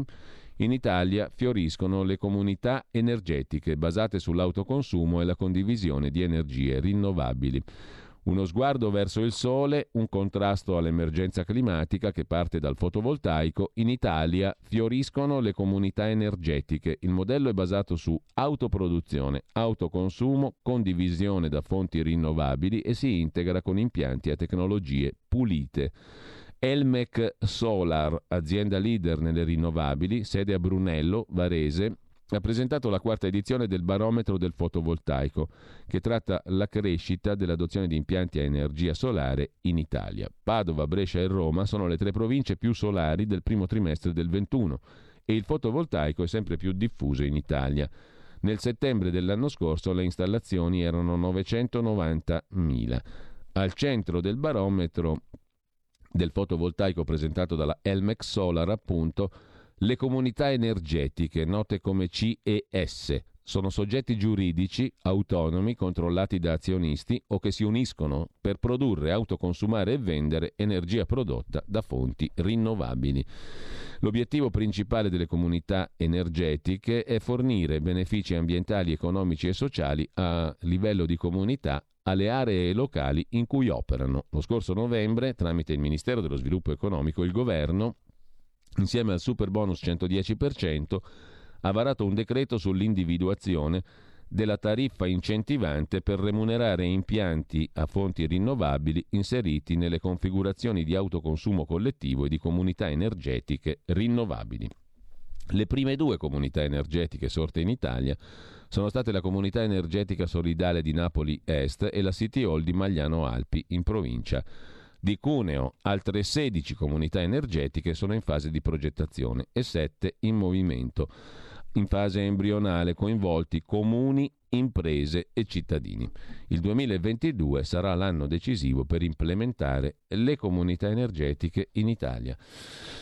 Cambiando decisamente argomento, torniamo al Corriere della Sera invece, giusto per segnalare la riforma delle porte girevoli tra politica e magistratura di cui abbiamo detto prima. La stretta per i magistrati in politica riguarda anche chi non è eletto. Oggi il voto in Consiglio dei Ministri. Il governo accelera sulla riforma, scrive il Corriere della Giustizia per farla approvare al Consiglio dei Ministri di oggi. L'ultima grana riguarda le porte girevoli tra politica e magistratura, cioè il rientro in servizio dei magistrati dopo una parentesi in Parlamento, nei consigli regionali o comunali, al governo nazionale o locale come ministri, sottosegretari e assessori. Alla fine la stretta si applicherà a tutti. La proposta iniziale alle forze politiche della ministra Cartabia prevedeva il divieto di rifare il giudice o il pubblico ministero solo per le cariche elettive, non per chi è chiamato a far parte di un governo senza passare dal voto dei cittadini. Dopo l'allarme lanciato da alcuni deputati si sono sollevati grillini e Forza Italia. Si tratterebbe di norme ad personam e ne abbiamo già avute troppe, quindi il governo a questo punto, il particolare riferimento per la norma ad persona riguarda, come abbiamo detto, Roberto Garofoli, sottosegretario alla Presidenza del Consiglio e la Ministra dell'Interno Lamorgese, il governo sarebbe intenzionato a evitare le porte girevoli anche per Lamorgese e Garofoli. Scrive il Corriere della Sera. A proposito di investimenti e di interessi, invece, c'è una notizia, un servizio interessante. Giuseppe Sarci negli Stati Uniti. Avete presente l'antitrampianissima Nancy Pelosi, Partito Democratico, eccetera, eccetera? E beh, è piena di milioni di dollari, ha un patrimonio notevolissimo, 114,6 milioni di dollari, investimenti in Apple, Visa, Salesforce, eccetera, eccetera. È stata protagonista dell'ultima battaglia, quella di consentire gli investimenti a Wall Street per i parlamentari americani. Niente borsa per i parlamentari e l'ultra ricca Pelosi si è dovuta piegare ai radical, quindi anche lei non potrà più investire in borsa come gli altri parlamentari. La sinistra vuole vietare investimenti a Wall Street, i conflitti di interesse della speaker antitrampianissima Nancy Pelosi con patrimonio di 114 bei milioncini di euro. Non sono pochi i senatori democratici con centinaia di milioni di patrimonio. Beati loro, dirà qualcuno. A proposito di soldi, quanto costa abitare nella torre milanese, eh, quella il grattacielo verde di Boeri? Costa un sacco di soldi, 18.000 euro al metro quadro. al metro quadro. Costa sempre di più vivere sulle nuvole. Milano tocca il cielo, scrive Il Giorno di stamani. Per abitare al Bosco Verticale, quello stupendo palazzo di Stefano Boeri, si spendono fino a 18.000 euro al metro quadro e un piano alto costa il 25% in più. Eh, torre con falonieri del Bosco Verticale, prezzo tra i 13 e i 16.500 euro, da 14.500 a 18 per i piani più alti. La torre solare a linei di pressi, se volete comprarvi qualcosa, si va da 11.200 a 16.200 euro al metro quadro in Torre Monforte, 78 metri da 9.500 a 12.500 euro. Chi ha speso somme stellari per i piani alti ha visto comunque rivalutato a doppia cifra l'investimento. Se avete qualche soldarello da parte come Nancy Pelosi potete investirlo a Milano. Una storia bella racconta invece il Corriere della Sera con Francesca Morandi in cronaca lombarda, un falegname custode di un cimitero ebraico in un piccolissimo paese Cre- della provincia di Cremona, Ostiano. Per gli israeliani è lui il buon samaritano, ha salvato 41 tombe. Il Times of Israel gli ha dedicato un servizio ribattezzandolo Buon Samaritano Giuseppe Minera, falegname in pensione, 61 anni, da 35 custode del cimitero ebraico di Ostiano, 3.000 abitanti, unico paese della provincia di Cremona in terra bresciana. Al di là dell'olio, appassionato di ebraismo da sempre, nell'87 Giuseppe Minera, falegname, ha preso in mano il camposanto ebraico di proprietà della comunità di Mantova. Qui riposano i Finzi, i Frizzi, i Poggibonzi, i Namias.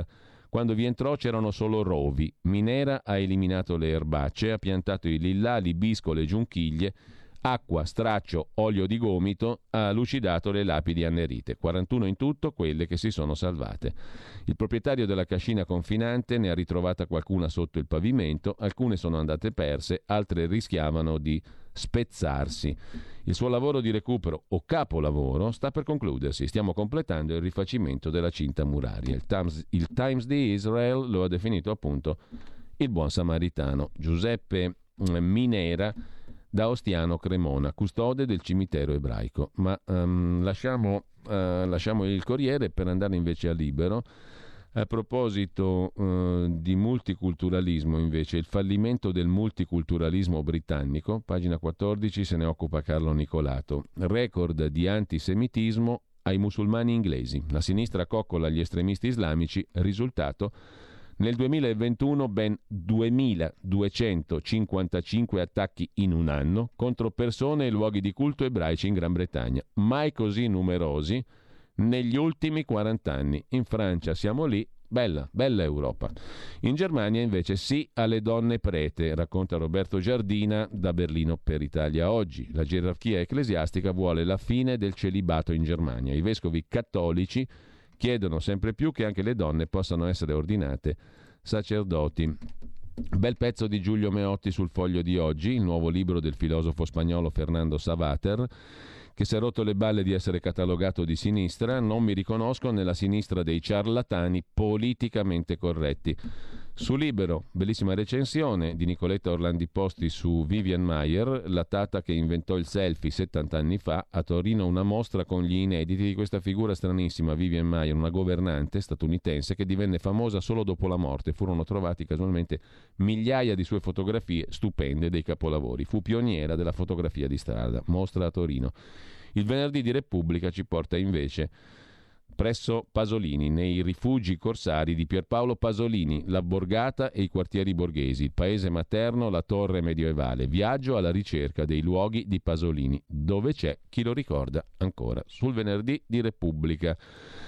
E con questo buona fine di settimana a tutti, buona prosecuzione di ascolto, tra poco Francesco Borgonovo, la bomba umana. Qui Parlamento. Grazie Presidente, onorevoli colleghi, Ministro Stefani. Con la legge 227 del 22 dicembre 2021 si era dato mandato al Governo per fare uno o più decreti legge per riordinare e rivedere le norme vigenti eh, in materia di disabilità. C'è molto da fare, bisogna definire le condizioni della disabilità, i processi valutativi di base, la valutazione multidimensionale, la realizzazione di progetti di vita individuali. Troppo spesso le persone disabili e i loro familiari vivono di norme, organismi, di situazioni stagnanti che generano rimpalli. Bisogna dare vita a una nuova legge finalmente che vada nella direzione dei familiari dei disabili stessi e non viceversa, ma soprattutto questo va fatto oggi, nei giorni in cui si festeggia quella che fu una grande riforma, la legge 104, i 30 anni della legge 104, oggi Conclude. chiediamo appunto dei nuovi decreti legge per riorganizzare questo sistema a favore della disabilità. Grazie. Grazie a lei, Ministro per le Disabilità, Erika Stefani. Ha facoltà di rispondere. Per lei la parola. Grazie Presidente, ringrazio gli onorevoli interroganti per il quesito posto perché mi consente di illustrare quanto il Governo stia approntando per dare attuazione alla legge delega. Come è noto, nell'ambito della missione 5 del PNRR è stata prevista la riforma legge quadro per le disabilità che è una tra le azioni chiave per dare risposta all'esigenza di semplificare l'accesso ai servizi, i meccanismi di accertamento delle disabilità e potenziare gli strumenti finalizzati a definizione del progetto di vita personalizzato. Come ricordato dall'onorevole interrogante in premessa, a seguito di un percorso di confronto di proficua condivisione con tutte le forze politiche, il Parlamento ha approvato all'unanimità il disegno di legge. La legge delega entrata in vigore il 31 dicembre del 2021 costituisce il punto di partenza, ossia la cornice legislativa per la riforma complessiva della materia, che sarà completata con l'adozione da parte del Governo di decreti legislativi e questo entro la fine del secondo trimestre dell'anno 2024. Al fine di dare tempestiva attuazione alla legge, abbiamo lavorato fin da subito all'organizzazione di un metodo che consentisse l'adozione di una normativa condivisa e partecipata, anche attraverso le consulenze tecniche necessarie in materie così complesse.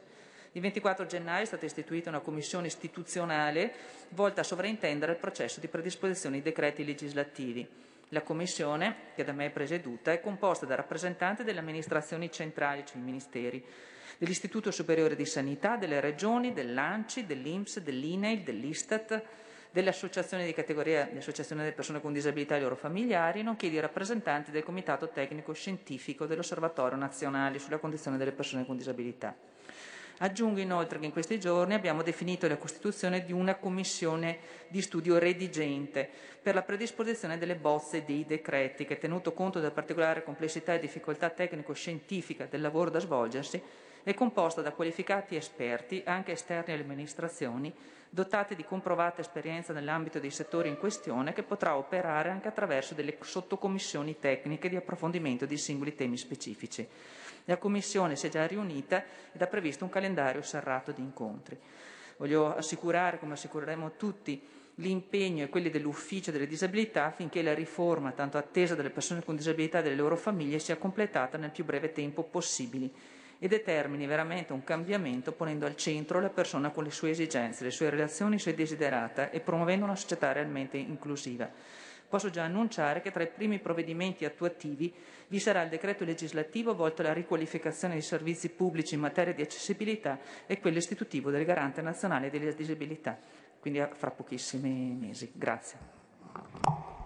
Grazie a lei, Ministro Stefani. Ha facoltà di replicare il deputato Paolo Tiramani. A lei la parola. Grazie Ministro, mi reputo soddisfatto perché ha spiegato tutte le azioni che eh, dopo la legge del 22 dicembre ha portato in atto, un, una tabella di marcia molto completa e fitta. Noi come movimento della Lega per Salvini Premier da sempre ci siamo battuti per avere un ministero ad hoc per la disabilità, perché facendo gli amministratori locali sappiamo le difficoltà che hanno i cittadini ogni giorno nel reperire informazioni, nel ottenere alcuni benefici, lo viviamo nella quotidianità e solo sburocratizzando questo tipo di sistema che oggi è molto complesso siamo sicuri di dare a queste famiglie un sollievo oltre che un'assistenza che potremmo sempre portare avanti grazie al lavoro incognabile degli assistenti sociali e dei consorzi che si occupano non solo di tutte quelle che sono le esigenze delle persone, ma anche di dare un'assistenza passo passo e se c'è una normativa chiara, come lei ha appena spiegato, sicuramente sarà più facile per gli amministratori locali e per le famiglie. Grazie e buon lavoro. Qui Parlamento. Avete ascoltato la rassegna stampa.